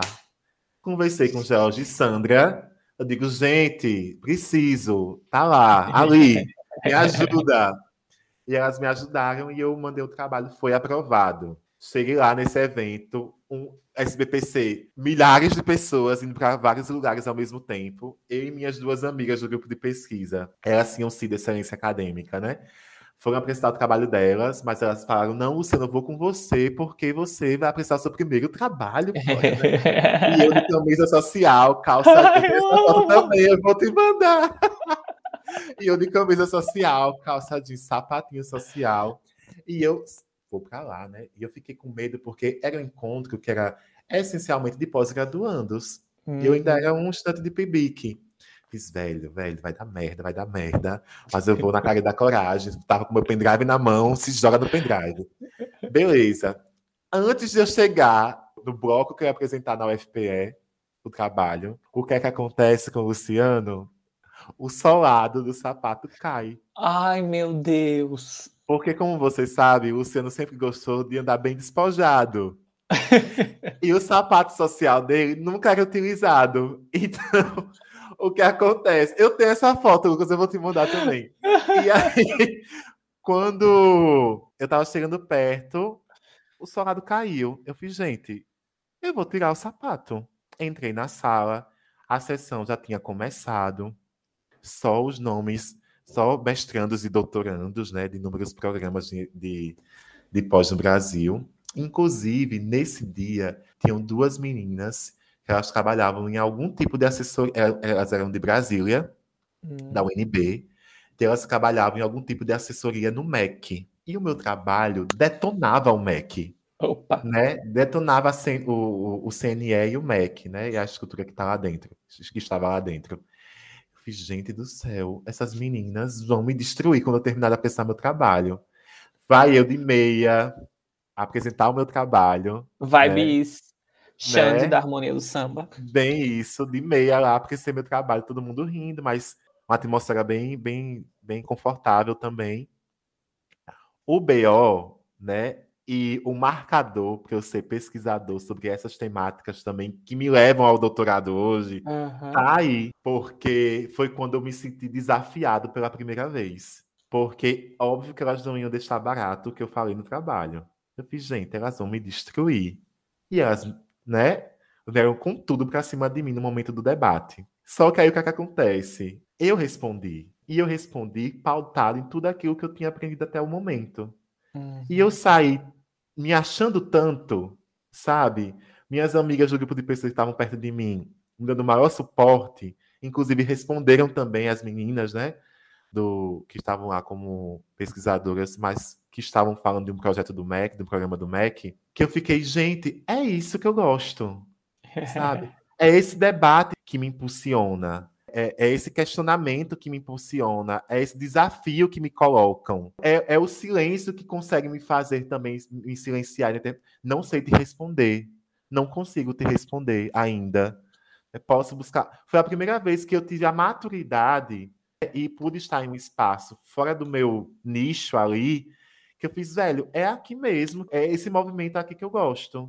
Então foi ali, nesse momento tão inusitado também, né, para mim, em todos os sentidos, que eu fiz, velho, eu posso, eu posso estar aqui. E isso faz bem para mim. Eu posso levar o que eu pesquiso e o que eu compreendo e o que eu analiso para inúmeros espaços, e isso me deixa muito confortável, isso me deixa muito bem. As categorias que eu falava lá no começo desse menino descalço, lá em 2013, elas retornaram com tudo, né, desse hum, menino que está encerrando hum. o doutorado agora, sabe? Então, eu, eu meio que estou fazendo uma revisita. É isso. e você tem um jeito de estudar e escrever? Eu vi que você tá todo organizadozinho, que você deve ter um caderninho aí com algumas respostas já para as perguntas que eu vi que você tá dando umas olhadinhas para baixo. Gente, eu tenho ó, planilha. então, qual é o seu método de estudar, de escrever e o que, que você cada um descobre o seu, né? Mas o que é que você recomendaria para uma pessoa que está começando agora ou para alguém que está meio perdido? Eu aprendi isso pela dor, tá, gente? Não é bonito não dizer que a, que a gente tem que aprender pela dor, não. Isso não é legal. Não. Mas, infelizmente, aprendi pela dor essas questões, que é lidar com projetos, objetos e materialidades de pesquisa que te mobilizem a estudar. Porque tem coisas que você estuda porque tem que estudar. Hum. Na própria pesquisa mesmo, né, por mais que você é, desenvol... por mais que você tenha desenvolvido aquele projeto, né, escreva sobre ele, tenha um apreço sobre, né, existem questões que estão para além da sua pesquisa que você tem que ler, mesmo sem você querer ler. E acho que essa vontade, né, esse desejo, essa ânsia de pesquisar sobre algo que te atravessa, sobretudo, eu acho que é uma motriz para a gente pesquisar com tranquilidade. E isso eu só percebi ao longo do tempo. Mas existem algumas questões que eu faço, sabe, sabe Lu? Para poder me, me organizar mentalmente, espacialmente também aqui nessa minha casa, para poder estudar e entender um pouco dos processos. Então, por exemplo, ler e escrever, para mim, são momentos distintos. Porque tem uhum. gente que vai lendo e vai escrevendo. Eu não consigo. O máximo que eu posso fazer é, nesse caminho assim, é um fichamento nessa perspectiva de ou fichamento de citações, ou um fichamento dialógico, enfim. Mas é um fichamento. Mas para mim, ler e destacar é um momento. Escrever é outro. E isso é bom para mim, por quê?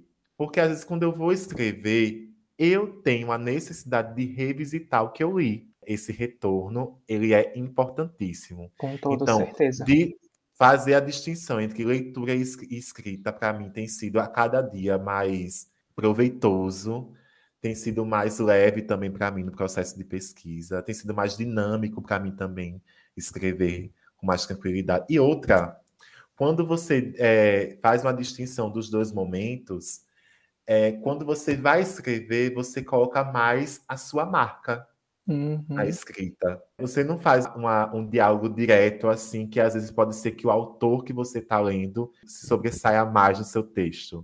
Mas quando você escreve depois, você escreve de forma mais livre. Você tenta capturar né, na sua mente, naquilo que você acolheu, naquilo que você conseguiu assimilar ao longo da leitura, e você consegue colocar mais de si no texto. Então, para mim, tem sido muito bom fazer essa distinção. Outra coisa que eu gosto, mas que nem todo mundo gosta, é colocar um musicão, gato. para ler, não, mas para escrever, nossa, eu boto música. E não é música baixa, não, tá? É música alta, porque, gente, eu não sei vocês, mas o meu corpo vai dançando e vai digitando.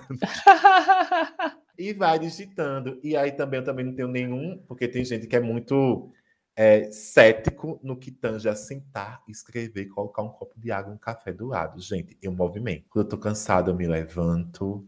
Quando eu não quero mais ver o texto, eu fecho o computador, porque tem dias que você bem sabe, a gente cria um ranço da dissertação e da tese. Nossa. A gente não quer olhar para aquele texto, a gente está cansado do texto, a gente está com raiva do texto, né? De mal. Então, quando eu estou assim, eu não abro nenhum computador. Eu prefiro fazer outra coisa. Então, eu escrevo, né? Eu, eu me sento e ouço música, porque aquilo me faz bem, aquilo me deixa tranquilo. Então, coloco música alta, diga-se passagem, não é baixo, não é ambiente, não. A música ambiente aqui é paredão. é, e eu tenho também, como colocou, e aí tem um pouco de pedagogice, né? Porque todo pedagogo é um pouco pedagogento, sabe? Pedagogia. tem um pouco de. A, a, a organização, para mim, é, é essencial. Eu visualizar né, um planejamento de ensino, um planejamento de escrita, para mim, é muito bom. Então, eu uhum. tenho cadernos separados por cores, por temas diferentes de fichamento. eu tenho essa pranchetinha aqui, né, que eu estou em mãos, nas minhas mãos aqui. É uma pranchetinha que ela me ajuda a escrever estalos, né, que eu venho até ao longo da minha escrita. Uhum. É, meu, é como se fosse um canto de rabiscos para mim.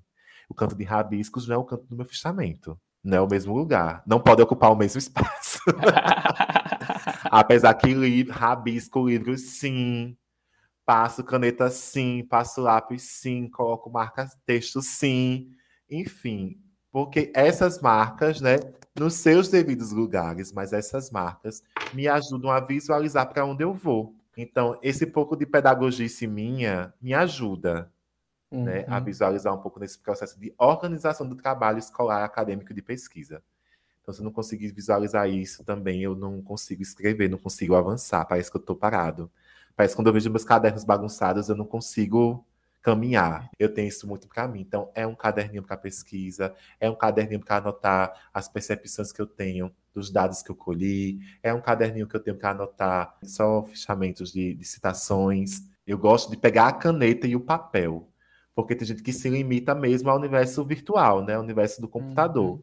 E eu preciso do papel, eu preciso da caneta, eu preciso ver. É como se eu fiz aquilo, como eu tô tocando e amassando e às vezes rasgando, porque é bom rasgar o que a gente escreve de vez em ah, é quando, é tá, gente?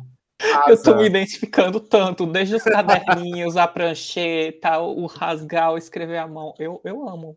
Ou seja, né, pessoas que estão escutando esse podcast, não joga a culpa no signo, mana. Faz o teu, faz o teu corre. Qual o teu então, signo? É, eu sou canceriano. Ah, explica. É, não joga a culpa, mas explica um pouco. eu sou canceriano materialista, amigos. eu sou canceriano com ascendente em Libra, diga-se de passagem. Eu sou libriano com ascendência em câncer. Gente, olha os cadernos aí se encontrando. Foca nessa organização visual. E aí tem um pouco da pedagogia, tá, Lu? Porque não é só na infância que a gente precisa do visual e do tocar, né? Daquilo que a gente pode tatear para poder se envolver nos processos educativos. A gente, enquanto adulto, também. Aquilo que a gente tateia e que a gente vê, né, próximo a gente, isso a alfabetização e letramento vai explicar, mas aquilo que a gente vê perto da gente, a gente consegue assimilar melhor. Então, quando a gente literalmente impregna um tipo de, de experiência física, né, manual, no processo, ajuda literalmente o nosso processo de assimilação de algumas coisas. Então, esse elemento da pedagogia que eu lido com as crianças, eu levo para a minha vida enquanto adulto. Nunca deixei de fazer. Então, fica a dica também, tá? São as minhas diquinhas aqui para você. Isso é muito importante, porque, por exemplo, no direito a gente já tinha crítica de que a gente não tem uma formação pedagógica dos professores. O professor é advogado, o professor é promotor, o professor é qualquer outra coisa. E ele vira professor porque ele tem um mestrado, porque ele tem, ele é bem posicionado juridicamente, é uma pessoa de referência, e começa a vomitar umas coisas que você faz, meu Deus, isso aqui, mesmo você não tendo conhecimento nenhum de pedagogia, você faz isso aqui extremamente antipedagógico. E aí trazer isso também para o nosso processo, né, enquanto o que você acabou de dizer, quando a gente está se relacionando com a gente mesmo e com os livros que estão ao nosso redor, porque o mestrado, principalmente o doutorado, acaba sendo uma atividade muito solitária, a gente consegue entrar, às vezes, num curto-circuito de loucura e de autocobrança e de vários outros problemas que desencandeiam para problemas mentais muito facilmente. E parte uhum. disso é porque não existe uma mediação né, no, no, nosso processo de educação, que é totalmente se torna uma, uma correia de entregar prazos, de dar resultado, de dar que você perde essa coisa que você tinha falado anteriormente de ter vontade de escrever, se apaixonar, ou pelo menos gostar minimamente do que você está escrevendo, se envolver, porque no fim o que mais vai valer é o título, é o tempo que você não pode desperdiçar e a vantagem que você vai ter a partir do diploma, né? Então, muitas vezes a gente atropela um processo de graduação, mestrado, doutorado, pós-doutorado, que perde a, a função social da própria, da própria formação educacional, né? Sim. Isso, e é, que bom você comentar sobre isso, sabe, Porque às vezes a gente ouve algumas desculpas que não colam, né, por parte de algumas áreas do conhecimento, de que esse tipo de formação para o campo da pós-graduação, né, ou para lidar com o universo acadêmico, os professores de outras áreas que não sejam da, das licenciaturas, né, ou da, da própria pedagogia, é desnecessário, né? A formação pedagógica é desnecessária. E é meio que como se vou pegar o direito porque você citou, né? Como uhum. se no direito, né, por ser uma área que, mesmo sendo das ciências humanas, é uma área que é uma área dura de lidar com as, com as instituições e com as estruturas que a gente tem na sociedade, é como se as dificuldades didáticas e pedagógicas dos processos elas fossem naturalizadas, incorporadas ali no, no se fazer estudante de direito. É como se para ser estudante de matemática, de engenharia de computação, de física, você tivesse sim que repetir a disciplina de cálculo porque é normal, porque é natural. Então, não é natural, não é normal. Pode existir dificuldades de aprendizagem diversas. Quando isso se naturaliza, isso não é mais dificuldade. Isso se torna uma obstacularização dos processos pedagógicos que advém de cima para baixo. Isso está muito impregnado dentro da universidade. Parece que as pessoas têm prazer né? Tem cursos que têm prazer de dizer que fazem isso, né? Que tem esse tipo de postura. Sim. É muito complicado mesmo, é muito complexo. E a formação pedagógica ela está disposta para qualquer professor de ensino superior. Hoje eu percebo que existem alguns movimentos, por exemplo, dentro das universidades públicas aqui no Brasil, que meio que estão fazendo é, meio que uma formação continuada hum. para os professores dentro da universidade. É meio que uma adesão livre, Voluntária. sabe? Uhum. Voluntária. E aí nem todo mundo adere, né? Aí meio que eu percebi que aqui na UFAL, quem, quem tá passando nos últimos concursos tem que fazer. Mas ah, os, os as outras gerações, né? Abre-se vagas, mas participação meio que zero. Então a gente vê que dentro da própria instituição, o trabalho pedagógico ele é muito escanteado. Por isso que a gente vê inúmeros cursos aí com defasagem, inúmeros cursos aí com, com abandono da instituição, com expulsão, né? Abandono escolar não, mas abandono, é, expulsão acadêmica, expulsão escolar porque nem sempre é porque a gente quer, porque a gente é empurrado para fora mesmo da, do espaço, então é uhum. difícil. Sim. E vamos agora para o nosso Fuck Mary Kill. Só que a gente vai mudar os nomes para não ter problemas. Então eu queria saber um autor da sua área ou da pedagogia em geral, que o primeiro é a primeira pessoa a assinar o seu livro de visitas na Feira de Ciências, que é ali o, o Mary. Certo. A segunda é a pessoa com quem você dividiria as lembrancinhas que sobraram, que é o fuck. E a última é o, o autor ou autora de quem você esconderia as lembrancinhas, que seria o equivalente ao kill. Gente do céu. Pode ser pessoas que já se foram também? Com certeza. Tá, porque todo mundo aqui já se foi. Mas as ideias Mas, permanecem. Com certeza. Oh, óbvio que. Assim, vai, vai ficar um pouco evidente, mas tudo bem. Quem com certeza assinaria o livrinho, gente, seria o Paulo Freire. Com certeza estaria aqui, ó, com todos os livros possíveis na mão, para ele poder assinar, né? Inclusive, eu gosto sempre de destacar isso para as pessoas. Eu tenho inúmeras divergências com Paulo Freire. Né? Eu tenho inúmeros, é, inúmeras questões que eu discordo dele. Mas é uma pessoa, foi um pensador tão gigante no, no quesito organização do trabalho pedagógico, de, de, ser capaz de introduzir o aspecto político nas análises, do, no desenvolvimento do conhecimento, que ele merece todo o mérito possível, né? Porque até então a gente lidava com a estrutura escolar e do conhecimento de uma forma muito fechada, né? Muito muito cimentada, muito sem, sem, sem pensar em outras, outras possibilidades, outros caminhos, negligenciando o mundo lá fora, entendeu? E aí chega uma pessoa que fala que a gente tem que incorporar o que está acontecendo lá fora, não deve abandonar a gente não deve deixar quem a gente é, que eu já ouvi isso, né? Você deixa a sua religião, você deixa a sua sexualidade, você deixa tudo de lá daquela, daquela porta para fora. Aqui dentro você é estudante, né? Uau, que merda. Então, eu super convidaria ele para assinar, né? Além da trajetória enquanto educador e alfabetizador que ele teve, né? Enquanto pessoa política, seria o Paulo Freire. E, fuck, nossa. Quem eu dividiria meus, minhas lembrancinhas seria com a pessoa que poderia ser lida mais, que é a Lucy Parsons, né? Uma mulher anarquista, trabalhadora negra dos Estados Unidos e que vai ter uma importância e um grau de periculosidade. Pra... Ah, eu amo isso, um grau de periculosidade à época para a sociedade estadunidense gigantesca. A forma como ela se portava, os escritos daquela mulher, o envolvimento que ela conseguia fazer enquanto mulher naquela época, né? Que, que estava ali coordenando inúmeros motins e greves. Eu fico, poxa, eu preciso conhecer ela, levar ela num bar comigo, dividir as lembrancinhas e dançar com ela a noite toda, porque ela é ela é, ela é percussora em inúmeros sentidos, assim, das lutas sociais, então, e da luta da mulher. Então, é anarquista, sobretudo. Então, com certeza, eu dividiria minhas lembrancinhas com ela. Eu escondia e também poderia matar. Oh, mas já tá morto. então, é o Edmund Burke.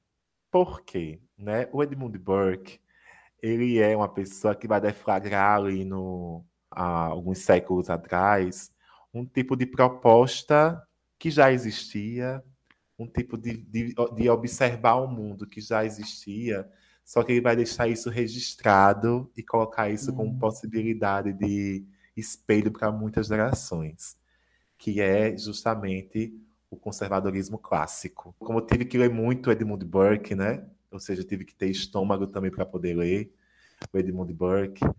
É, com certeza eu esconderia todos os doces. Ele nem pisaria na Feira de Ciências, gato. Ele nem lá estaria. Mas tudo bem. Agora, passando para as perguntas gerais.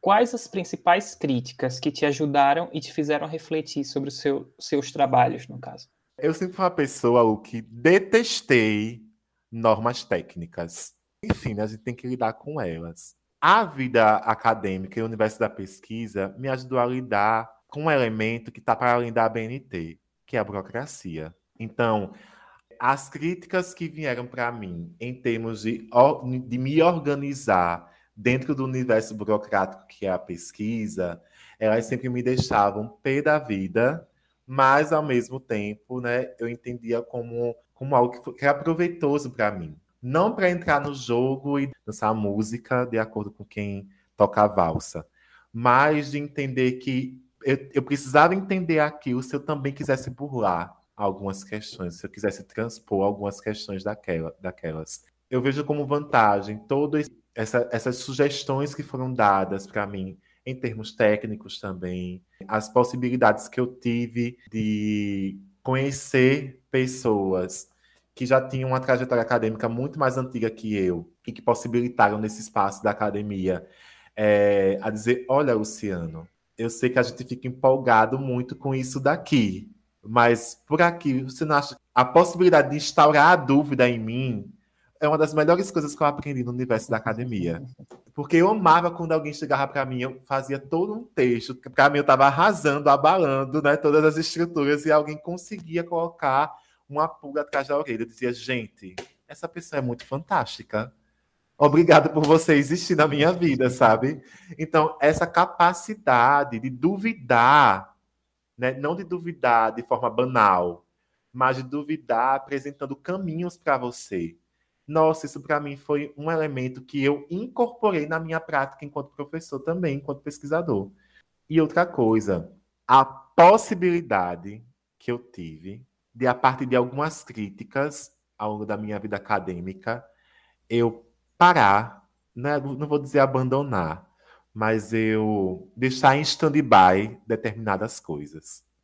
Guardar aquilo dali para outro momento, porque em outro momento vai ser mais potente, em outro momento vai ser mais interessante, né? De aproveitar aquilo, da, de dissecar ao máximo determinado tipo de coisa que você está estudando essas críticas que a mim foi conseguiram me alavancar enquanto pesquisador, de verdade, assim. Mas você tá ao máximo aproveitar aquilo dali que você está vivendo naquele momento. Dar as uhum. mãos com aquilo que você está pesquisando, lendo, se envolver. Porque às vezes você quer falar tanto de uma coisa, mas você não está conseguindo estabelecer um relacionamento sério, né? Você está só ficando com aquele objeto. Você não está avançando ali. Então, acho que essa possibilidade de se envolver mais, de, de aproveitar, de se exceder naquilo, né? de poder conseguir encher um copo e o copo transbordar na pesquisa. Acho que isso, as críticas que me, que me, que me fizeram observar isso ao longo das minhas, das minhas pesquisas conseguiram me fazer hoje quem eu sou, de verdade, assim.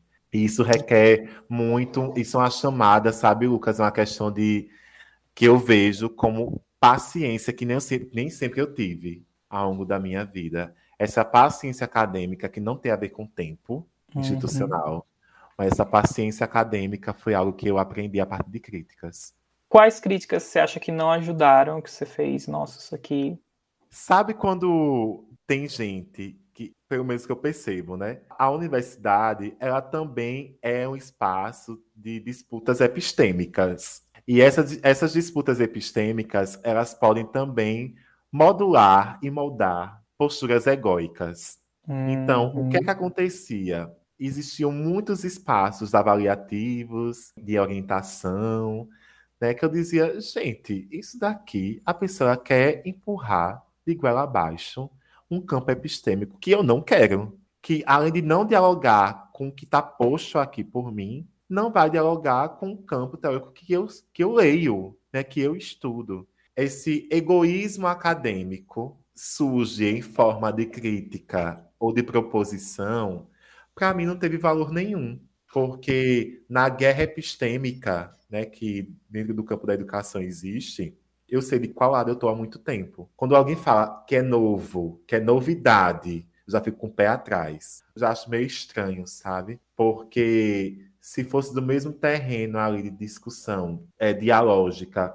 para enaltecer o trabalho não seria tão novo para mim, porque se eu sou pesquisador e sei do trabalho que eu faço, eu já teria encontrado, já teria pelo menos achado alguma, alguma pista, algumas pistas. Então, essa, esse egoísmo epistêmico ou egoísmo intelectual em forma de crítica, para mim nunca foi incorporado. E eu dizia sempre, sabe, Lucas, os meus orientadores e orientadoras, não acato, não acho legal, não quero falar sobre essa categoria acho que ela não vai casar com o trabalho, e é isso. Quando for no dia da banca ou no dia da apresentação dos trabalhos, eu estou aqui para poder rebater. Para você, como é diferenciar esse ponto, essa disputa epistemológica, daquele outro ponto que você falou que você gosta e que você valoriza quando alguém te faz pensar mais sobre a sua pesquisa e de ver que hum, tem um outro caminho ali. Às vezes, as pessoas querem que a gente siga os caminhos delas.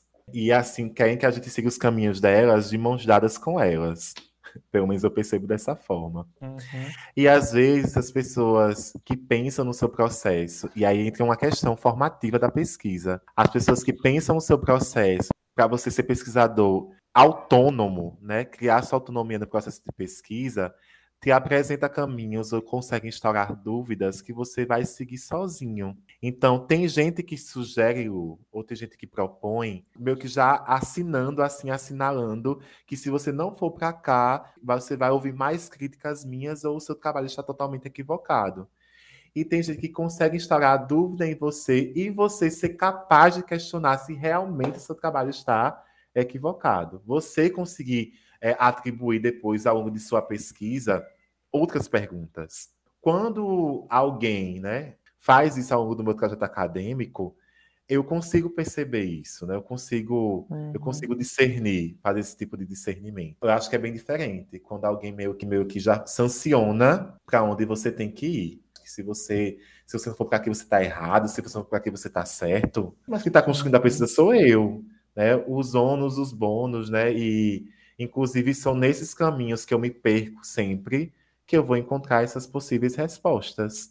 Né? Se eu não me perder, às vezes, também, e eu falo no campo da educação, tá? Que às vezes se perder é bem importante. Então, se eu não me perco às vezes também, às vezes eu não consigo lidar com outros tipos de situação. Inclusive, voltar para casa e dizer, realmente, gente, fiz né, realmente, hoje, depois de quatro anos, hoje, depois de 20 anos, realmente. Mas, enfim, acho que a forma, a orientação que você dá ao sujeito, porque uma coisa é você orientar, outra coisa é você definir percursos. Então, acho que tem formas diferentes de como você perguntar, orientar, é, sugerir, duvidar, né, provocar no sujeito. Eu sei que é para além da forma isso, mas acho que a forma também, a forma de comunicação, que também é pedagógica, ela define muito esse processo. E falando sobre formas de comunicações pedagógicas, um conselho que você daria para quem está se aventurando pela, pelo mundo da pesquisa, e um outro que você diria, não vai por aí. Oh, gente, um conselho que eu dou, com certeza, a persistência. Eu, eu sei que isso é, nossa, que sugestão, essa sugestão, você não sabe nem das condições individuais de cada um, não sei o quê. Mas aí é que tá a pesquisa e o formato que ela ocupa hoje em dia, ela é um formato classificatório, meritocrata, eliminatório, com avaliação que não é uma avaliação formativa e progressiva, mas uma perspectiva avaliativa de eliminar aquilo e aqueles que não conseguem se adequar a esse universo. E a persistência, nesse sentido, é você poder, de alguma forma, não desistir daquilo que, que todo o universo, que toda uma instituição, né? Que a pesquisa também é uma institucionalidade, mas que toda, que toda uma instituição diz que você não é capaz, que você não pode, que não é por aqui. Porque eu percebo isso, sabe, Lucas? Se parece que a cada momento que você vai galgando nos espaços acadêmicos, se você não entra naquele circuito, você vai sendo eliminado com toda a força possível. E a persistência, quando eu falo de persistência aqui, é porque a gente não, né, não é desistir dos seus sonhos, a gente não desiste dos seus sonhos, não é isso. Mas é a persistência de você tentar encontrar ferramentas, mecanismos, instrumentos, né, possibilidades, se não só mais coletivas também, para poder insistir naquilo que você acredita que é importante na, é, no seu objeto de pesquisa, né? Daquilo que te faz enquanto pesquisador. Então, a persistência né, é você não abandonar, quando eu falo em persistência, você não abandonar o seu, o seu objeto de pesquisa, só se você sentir a necessidade, né? E se sentir confortável em fazer isso. De você credibilizar aquilo que você pesquisa, ou seja, acreditar que aquilo é importante. Isso é uma forma de persistência também de a partir do momento que você se sente só, nesse momento de, de, de persistência, você buscar outras pessoas e bu buscar outros canais também de fortalecimento para isso. Porque, com certeza, o espaço da pesquisa, ele não vai te possibilitar isso, mas os extra pesquisa, né? pessoas, movimentos, instituições te dão fôlego necessário nesses momentos também. Então, acho que a persistência, né, o não abandonar, a partir do momento que você credibiliza aquilo que você pesquisa, não abandonar, persistir. conselho que eu não daria para as pessoas que estão aí nesse universo de pesquisa, no universo da, da, da academia, eu acho que ter a capacidade, enquanto pesquisador, saber dizer não para algumas coisas. E isso inclui o fato, gente, desde a nossa organização temporal, que às vezes pode ser algo muito intimista, nem sempre é, uhum. é, né? a nossa organização temporal e de estudos, até o fato de você lidar diretamente com outras pessoas, e isso também inclui nosso, nossas orientadoras e orientadores da vida, né? A capacidade que a gente vai tendo de poder dizer não para muitas coisas, eu acho que é sublime, porque se o orientador e a orientadora, ou quem te acompanha, os professores aí que vocês vão ter, né, que estão tendo ao longo da vida, se eles não conseguem entender isso, eles não estão conseguindo entender a sua formação enquanto pesquisador, porque essa negativa, ela é um demarcador do pesquisador. Uhum. Ela é uma posição do pesquisador em um campo epistemológico, em um campo metodológico, né, em um campo de, de assimilação e abordagem científica né? Isso envolve as leituras e todo o processo que, ante, que antecede. Então, poder dizer não, um elemento também a se pensar. O conselho que eu não daria, né? Ai, deixa, deixa eu diga sim. É, diga sim, diga sim. É por aí. E você sentiu em algum momento que o machismo, a LGBTQI-fobia ou algum outro tipo de preconceito te afetaram na academia, nas suas pesquisas? Com certeza, não tenha sombra de dúvidas. Primeiro, né, gente? Vamos falar. O Luciano é pedagogo. Tá num curso que foi feminilizado ao longo da história. A gente sabe que a docência ela começa pelas mãos dos homens dentro da modernidade, mas depois ela vai passar por um processo de feminização do magistério. Então, o corpo masculino dentro do curso de pedagogia, ele já é um corpo observado de outra forma. E é observado de outra forma pelo machismo estrutural, pelo patriarcado, pela incapacidade que é vista no corpo masculino de exercer a docência, de exercer o afeto, de exercer o cuidado, em especial no meu curso, né, que lida também com crianças um machismo que está imperando aí, né, e que também é reproduzido por inúmeras colegas de, de, estudo, por inúmeras mulheres, mas principalmente também por inúmeros homens, também está lá impregnado no curso de pedagogia, né, ele não está dissoluto. O fato de ele ser, de ser LGBTQIA+, traz uma contradição nesse universo, porque quando você é homem, mas quando você é gay no curso de pedagogia, as relações com as feminilidades que estão ali, né, com as mulheres que estão ali mudam, porque existe canos de acesso e de possibilidades de diálogo bem diferentes com os meninos héteros e os meninos gays. O corpo LGBTQIA+, dentro do curso de pedagogia, é visto de outra forma. Cômica, por parte dos professores, mas pode ser visto como uma ponte de confiança por parte das suas colegas de, de, de universidade, de graduação. Ele está aqui, ele é homem, mas ele é gay. Ou seja, a essência da LGBTfobia. A heteronormatividade né, como a base, como um pilar para a homofobia e a LGBTfobia. Então, essas nuances do cotidiano, porque tudo isso que eu comentei, gente, faz parte do cotidiano, tá? Não foram situações específicas, foram situações cotidianas, uhum. né? De você lidar com o corpo docente e do meu corpo lidar com as minhas colegas de, de graduação. Mas tive outro elemento, assim, que o fato de que eu, além de ser um sujeito gay, era também um pesquisador sobre relações de gênero e sexualidade. E como isso, dentro da pedagogia, ainda orbita um currículo marginal, e dentro da universidade piorou, por ser gay e estudar tais questões que também me atravessavam, o questionamento da, da, importância disso dentro do espaço da universidade parece que era bem maior. Mas dentro da universidade é como se esse tipo de abordagem, esse tipo de temática, esse tipo de conteúdo feito por um sujeito gay e pesquisado por um sujeito gay, questões que envolvem o meu universo, né, o meu universo pessoal também, é meio que não fosse importante, tivesse que ficar em segundo plano. E para que isso aconteça, quando eu não consigo entender isso, as pessoas fazem questão que eu entenda qual é o lugar que eu tenho que ocupar. E eu já ouvi até em plenária, por exemplo, do Centro de Educação, pessoas desdenhando o, o, os GTs, né, os grupos de trabalho de gênero e sexualidades da Semana de Pedagogia, por exemplo, né, que é o maior evento que a gente tem de educação no estado de Alagoas atualmente, Semana de Pedagogia da UFAL. Esse desdém porque a gente, porque a gente é, é muito visível. Fora também os outros espaços, tá? Os espaços do uhum. movimento estudantil, porque parece que no movimento estudantil a gente tem que fazer, a gente tem que só falar sobre isso, né? a gente não pode falar sobre outra coisa, né? Principalmente eu vi isso das lideranças homens que a gente tem no movimento estudantil, que infelizmente foram sempre as que mais se destacaram. Então, é como se a gente, se quisesse se envolver, só pode falar sobre opressões. E opressões parece que só é para a gente, opressões que envolvem LGBTQIA. Ponto. Parece que a gente não pode fazer análise de conjuntura, parece que a gente não pode falar sobre análise econômica, parece que a gente não pode falar sobre políticas educacionais, porque para a gente só é limitado aquilo.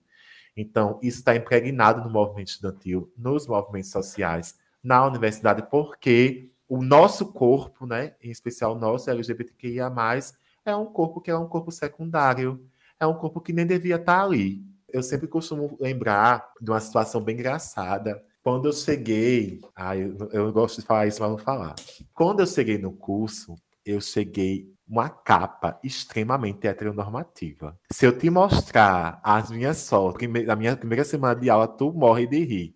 Porque eu cheguei com. Eu sei que isso também tem a ver com o meu espaço de vida, uhum. né? Com a minha, o meu estilo de vida, enfim. Mas eu cheguei com camisa da Maresia, bermuda da Ciclone, corrente de prata, com certeza. Enfim, nesse nível. Mas eu cheguei na universidade e eu lembro que nos dois primeiros meses eu tinha medo de falar. Porque se eu falasse e percebesse em algum trejeito, ou se eu falasse e percebesse que eu era daqui, o que é que poderia soar para as minhas. Sabe? Uhum. Como é que eu fiquei com. Geral, até que chegou. Eu vou contar esse fato, eu tenho que contar.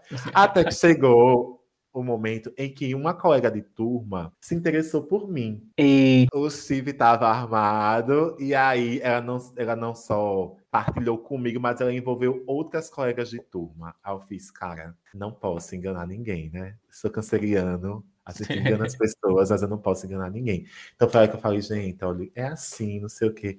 Aí foi quando o pessoal, ah, é isso, menine, não sei, né? Então se e tal. Mas ainda assim foi todo um processo, porque eu pensava, eu pensava, não, não, eu via que se eu de alguma forma escancarasse quem realmente era, eu poderia sofrer algumas sanções e acessos a algumas pessoas em alguns espaços. Depois que eu uhum. vi que os, as minhas rotas de fuga e de segurança dentro da universidade, foi que eu comecei a me desabrochar literalmente. Mas eu tive esse processo também, viu? Esse... O bom é que de quase 10 anos só foram dois meses, né? Sofridos Isso é maravilhoso. Mais rápidos. Porque depois, meu filho, eu bati toda aquela universidade. Vou conversar ainda com a Nath, que ela é engenheira, e eu vou fazer a pergunta para ela, só que eu vou fazer a mesma pergunta de outra forma para você. Eu acho que você já deu muitas pistas, mas vamos trazer mais objetivamente. Por que que tem tantos poucos homens fazendo pedagogia? Que bom que você fez essa pergunta, Talu, porque às vezes a gente pensa que sempre foi assim, né? E esse sempre foi assim, não é bom a gente pensar, né? Enquanto pesquisador e com as pessoas que vão até ouvir seu podcast por aí afora. É uma questão histórica, é uma questão de câmbio econômico, de câmbio de modo de pensar a sociedade e os modos de produção que também vão empurrar as mulheres para esse espaço que é a escola. Anteriormente, os espaços de liderança, de mediação e de organização do saber dentro da lógica ocidentalesca, né, em inúmeras outras comunidades e sociedades do mundo, sempre foi por parte do homem. Né? O homem sempre foi a grande liderança e o, portador né, do conhecimento. Né, o porta-voz do conhecimento, da orientação das comunidades, diferente de algumas comunidades africanas e até indígenas, né, que era a mulher. Mas a escola em si, né, o surgimento da escola, vai convidar esses homens que vão ter contato com a filosofia. As escolas, por mais que elas surjam numa perspectiva já laica, mas elas vão ainda também beber muito do formato eclesiástico, né, do formato da igreja também, que ainda era detentora de todo esse saber organizativo do mundo, enfim, da ciência. Então, a, a forma que a escola vai ser produzida é a forma contínua do que a sociedade burguesa deveria ser, em que o homem se apresenta sempre nas lideranças dos espaços da família, do trabalho e da escola. porque era esse espaço de acolhimento do, das crianças que estavam ali para serem aprendizes rápidas de alguma coisa para o campo do trabalho. E isso não vai ser diferente. Quando a ideia de escola vai ser distribuída, colonizada no resto do mundo, o homem também vai ocupar o mesmo espaço. Então, o magistério em si, ele vai ser inicialmente pautado, pensado e organizado pelos homens. O que é que vai acontecer? Na virada do século XIX é, para o século XX, a própria dinâmica do capital, né, em especial, vai mostrar outras possibilidades e convidar também aquele homem que sempre foi uma figura pública, que sempre pôde ter acesso aos espaços públicos, a assumir outras funções, né, a outros campos de trabalho, ou seja, profissionalismo, né, dentro do capitalismo. E isso dá margem, isso é uma rota de escape, na verdade, para que as mulheres também ocupem posições subalternas ou trabalhos considerados já subalternos nessa, nessa nova modelação econômica que a gente está vivendo. E a escola vai ficando ociosa. Então, os homens sabiam que lá, já que agora o, que, o foco é salário, é lucro, a escola não era mais esse espaço. Então, quem é que ia abarcar, quem é que ia se responsabilizar por essa nova formação do século passado? Se os homens não querem mais, porque existem outros postos de trabalho, outras profissões que ganham mais. A mulher. Então a mulher viu aí uma rota de escape, né, nesses espaços para poder sair de casa, mas também ter um campo de trabalho diferenciado, né? Não ser apenas dona de casa. Porém, esse não ser apenas dona de casa também foi levado para o espaço da escola. Então, o lar e a escola meio que pareciam o mesmo espaço sempre. Então, no século passado, as mulheres começaram a ocupar os espaços de magistério porque os homens estavam ocupando outras funções e o foco na língua e o foco na matemática vai ganhando um adorno domiciliar. Então, a escola vai também ganhando muito do campo do materno, do que é considerado materno, da organização da escola como se fosse uma casa, da organização do horário como se fosse também um lar, do lidar com essa mulher dentro do espaço do trabalho como se fosse um ente da família. Por isso que o termo tia, ele também não surge do nada, nem o termo hum. tio. Menino, né? eu chamo então, todo assim, mundo de tia até hoje. E eu ali, né? ó, reproduzindo as estruturas. então, Mas eu não assim, consigo, é mais forte que né? quem, nunca, quem nunca chama até hoje tio e tia, né? Mas é realmente algo que a gente fica avaliando. Então, esse processo, Lucas, assim, de feminização do magistério, né?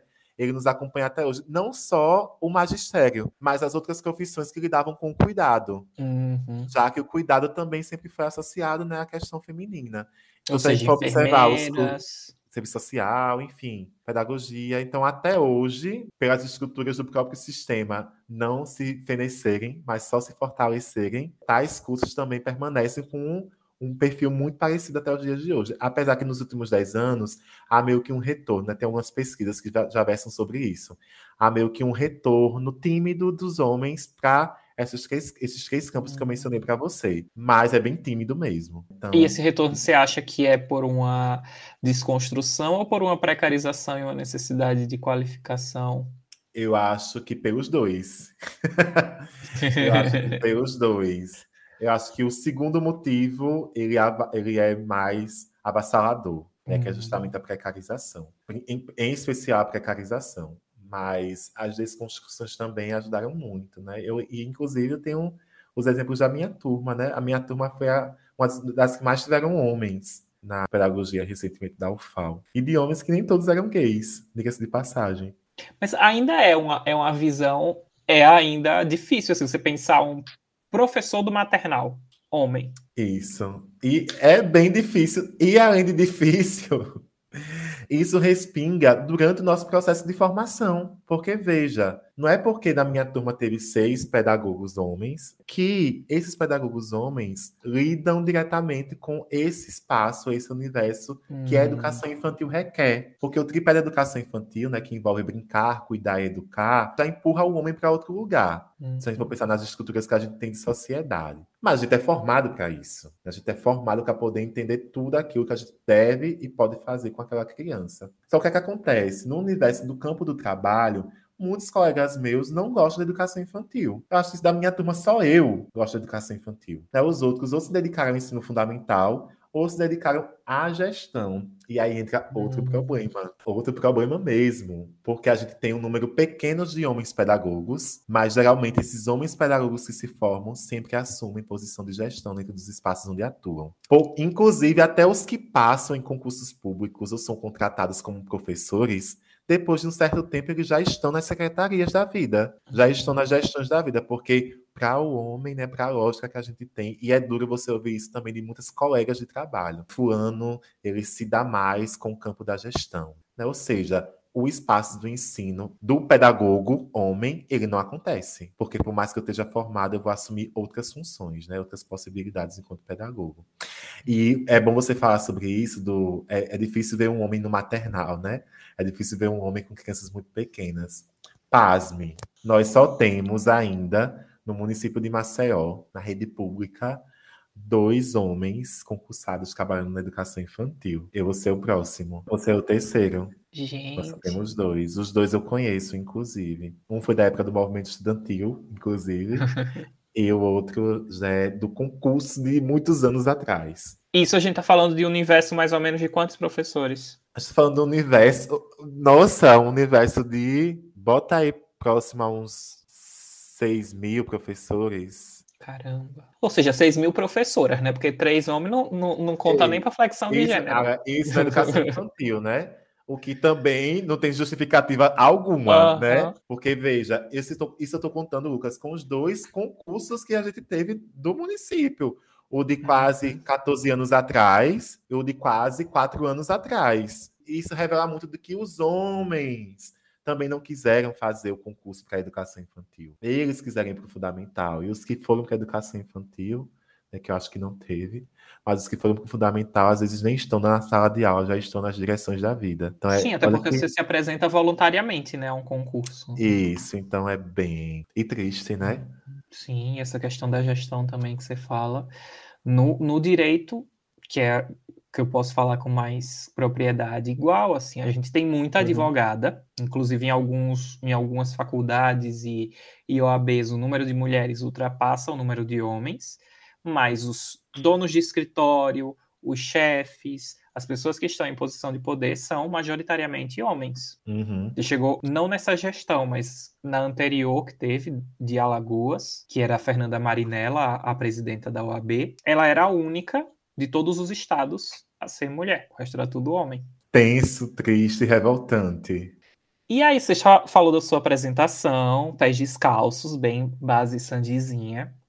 É, na hora de fazer uma apresentação, o que é que você considera ser essencial? Você costuma ficar nervoso? O que é que você faz para acalmar? Olha, nas últimas apresentações que eu tenho feito na minha vida, eu não fico mais nervoso, sabe? No começo, tal, rolava e tudo mais. Só que hoje em dia não. Hoje em dia eu sou super tranquilo. Geralmente o meu, o meu nervosismo não tem a ver com o conteúdo, com a forma, com o evento que eu esteja participando. Geralmente o meu, meu nervosismo vem quando eu vou agradecer alguma coisa. Porque agradecer não é fácil, tá, gente? Agradecer é você se despojar de tanta coisa. E geralmente, em términos de alguns ciclos, eu desabo. Desabo literalmente em lágrimas, né? Bem Rain on Me mesmo, né? Mas é isso. Assim, em questão da apresentação, eu, como, eu sou, como eu fui fruto do PIBIC, eu sou muito caxias no que se da apresentação. Eu Hum. preciso ter tudo muito bem detalhado do que eu vou falar. Seja em uma mesa, seja em palestra, seja nas bancas de qualificação e defesa da vida que eu já tive. Eu tenho que visualizar tudo que eu vou falar. Primeiro momento, segundo momento, terceiro momento. Eu faço isso para mim. Qualquer mesa, qualquer. Eu pontuo. Tópico 1, A, B, C, D. Eu preciso disso para mim quando eu vou apresentar. Porque isso me garante a segurança. Mas não só a segurança no, fato, no, no ato de eu falar. Porque existem algumas apresentações, por exemplo, que elas são transpassadas, né? As pessoas podem intervir. Então, Uhum. quando a pessoa intervém e eu vou para aquilo que a pessoa fala, eu preciso voltar para aquilo que eu escrevi. Para eu não me perder, eu preciso ter aquilo anotado.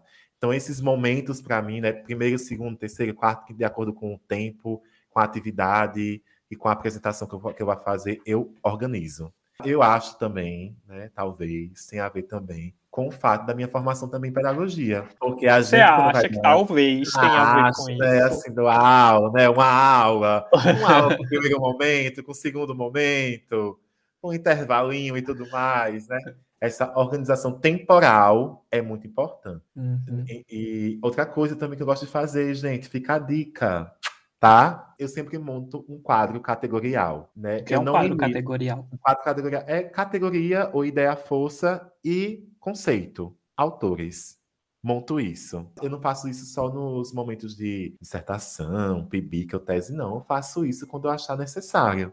Uhum. Porque se eu vou trazer algumas categorias fundantes ao longo do meu trabalho, para eu não me perder né, daquilo dali, né, daquele fundamento, eu sempre faço esse tipo de quadro categorial. Me ajuda muito. Me ajuda muito, tanto no quesito processo de pesquisa, como também no quesito apresentação. Eu acho que facilita a vida de todo mundo. Tá, como é que eu posso fazer um quadro categorial partindo do exemplo, porque eu não sei se você já ouviu os outros episódios, mas a gente já trouxe as princesas da Disney. Então Sim, vamos lá, fingir que a Cinderela, ela é uma teórica, Certo. e ela é a teórica do Sapatinho de Cristal. Como é que eu faria um quadro teórico com a Cinderela? Geralmente, o que é que eu faço, tá? Eu pego as principais categorias que estão ali dispostas para mim, as principais palavras que vão surgir, que não são apenas palavras, todas um objetivo ali. Então vamos, vamos dizer que a ideia força é o a casa da mãe dela e que a ideia força ou a- categoria meia-noite. O que é que eu vou fazer meia-noite, né? O que é que eu faria meia-noite? O que é que acontece meia-noite?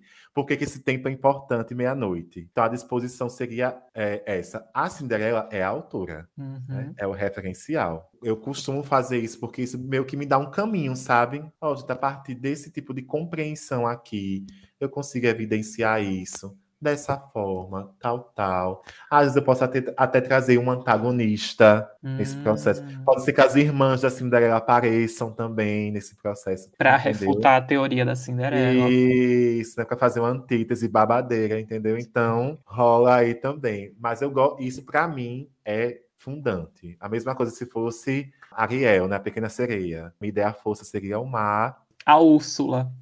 A a ide- Úrsula. E a ideia de venda do seu rabo por macho. Isso, dos feitiços, daquela toda, entendeu? Daqueles feitiços. Enfim, seria mais ou menos assim. Então, e a Ariel tá lá com a minha referência. Né? Ela tá lá como meu, meu aporte, assim. Mas é mais ou menos isso que eu faço. Eu acho que ajuda muito para mim, muito mesmo. Legal. E quando você quer descansar, o que, é que você costuma fazer? Ai, amigo, quando eu quero descansar, eu ligo foda-se, literalmente. eu tento, assim, eu tenho feito o exercício de não me desconectar das redes sociais por completo. Eu estou desconectado atualmente porque é uma questão mais pessoal, mais de um processo específico que eu estou vivenciando e tudo mais. Mas eu já tentei me desligar de tudo, sabe? Porque eu achava que isso seria a solução dos problemas. Eu Uhum. digo, não é, que eu estou fugindo, né? Na verdade. Então, acho que administrar o tempo que eu uso e a forma como eu uso desses dispositivos móveis, desses materiais, daquilo que chega até mim, tem sido mais interessante até para mim enquanto pessoa. Uhum. Porque pesquisa é trabalho, né? Estudar é trabalho. Sim. Já diria Bernard Charlot, já diria Mesaros também.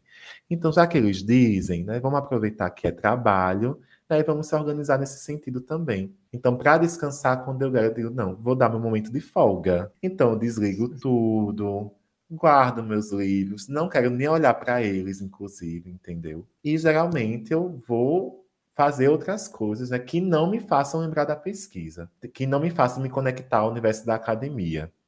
Uhum. E eu já faço muita coisa que me desconecta do universo da academia, né?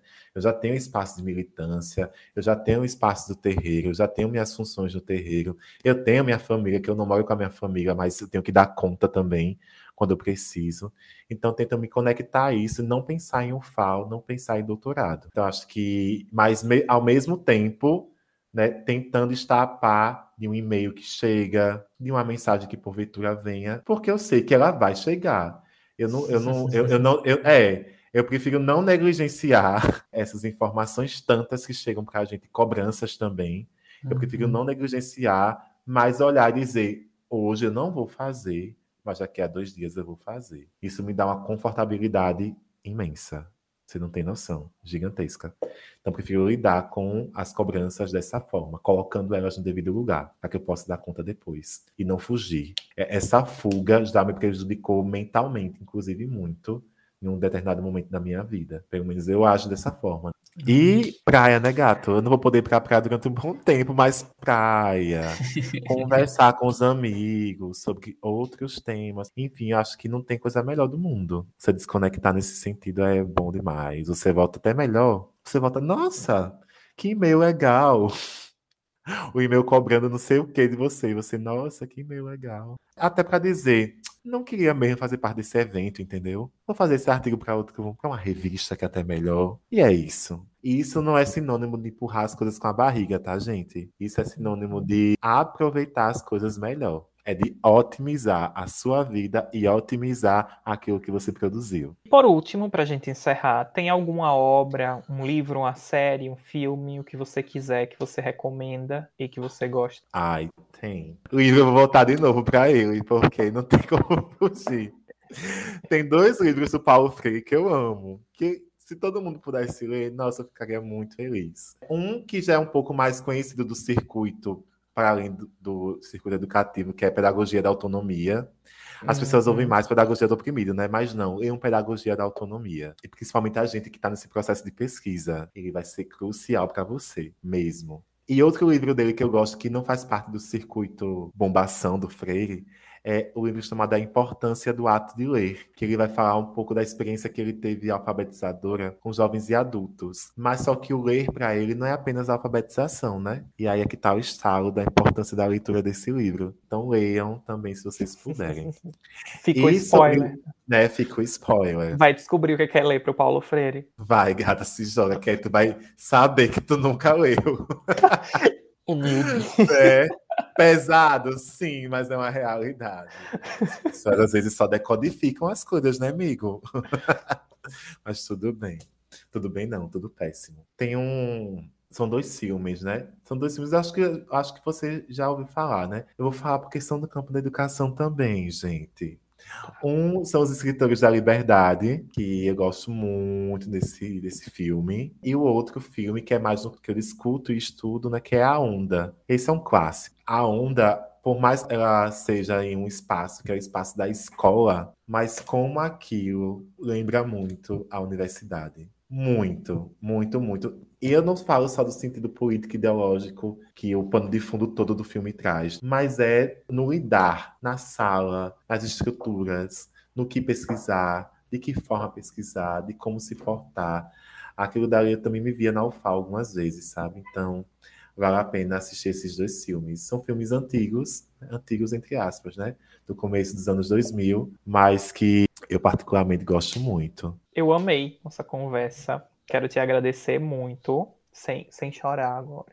Te Ai, agradecer pela sua disponibilidade, pela sua entrega ao nosso podcast e pelos conselhos que você deu. E se você quiser deixar um recado para os nossos ouvintes, tá aberto agora. Ai, gente, eu o recado que eu tenho é um recado tão simples, mas ao mesmo tempo tão, tão profundo continuem se cuidando no máximo que vocês podem, porque para a gente poder pesquisar, estudar, a gente precisa estar tá bem, né? A gente precisa estar tá vivo. E tem muita gente que não quer que a gente esteja vivo há muito tempo. Tava falando de persistência, mas prezem pela vida de vocês, né? Tá sendo a cada dia mais difícil, como diria Guimarães Rosa. Viver é muito perigoso. Então, que a gente possa viver espantando essas periculosidades para bem longe da gente, para que a gente possa fazer pesquisa sadia, uma pesquisa coerente, uma pesquisa que tenha realmente uma função social para uma sociedade que está tão aí doente em todos os sentidos. Essa pesquisa só vai ter função social se essa sociedade estiver aí, minimamente viva, né? apesar das sobrevivências diárias. Mas é isso. Esse é o meu recado, gente. A nossa conversa de hoje fica por aqui. Esse programa é editado por mim, Lucas Soares, mas conta com as sugestões de uma rede solidária de pesquisadoras e pesquisadores. Esquece de juntar a gente? Manda sua sugestão para o perfil arroba Feira de Ciências pra Gente Grande, tudo junto, no Instagram. Arroba Feira de Ciências pra Gente Grande. Vai ser ótimo te ouvir. Até o próximo programa. Um abraço.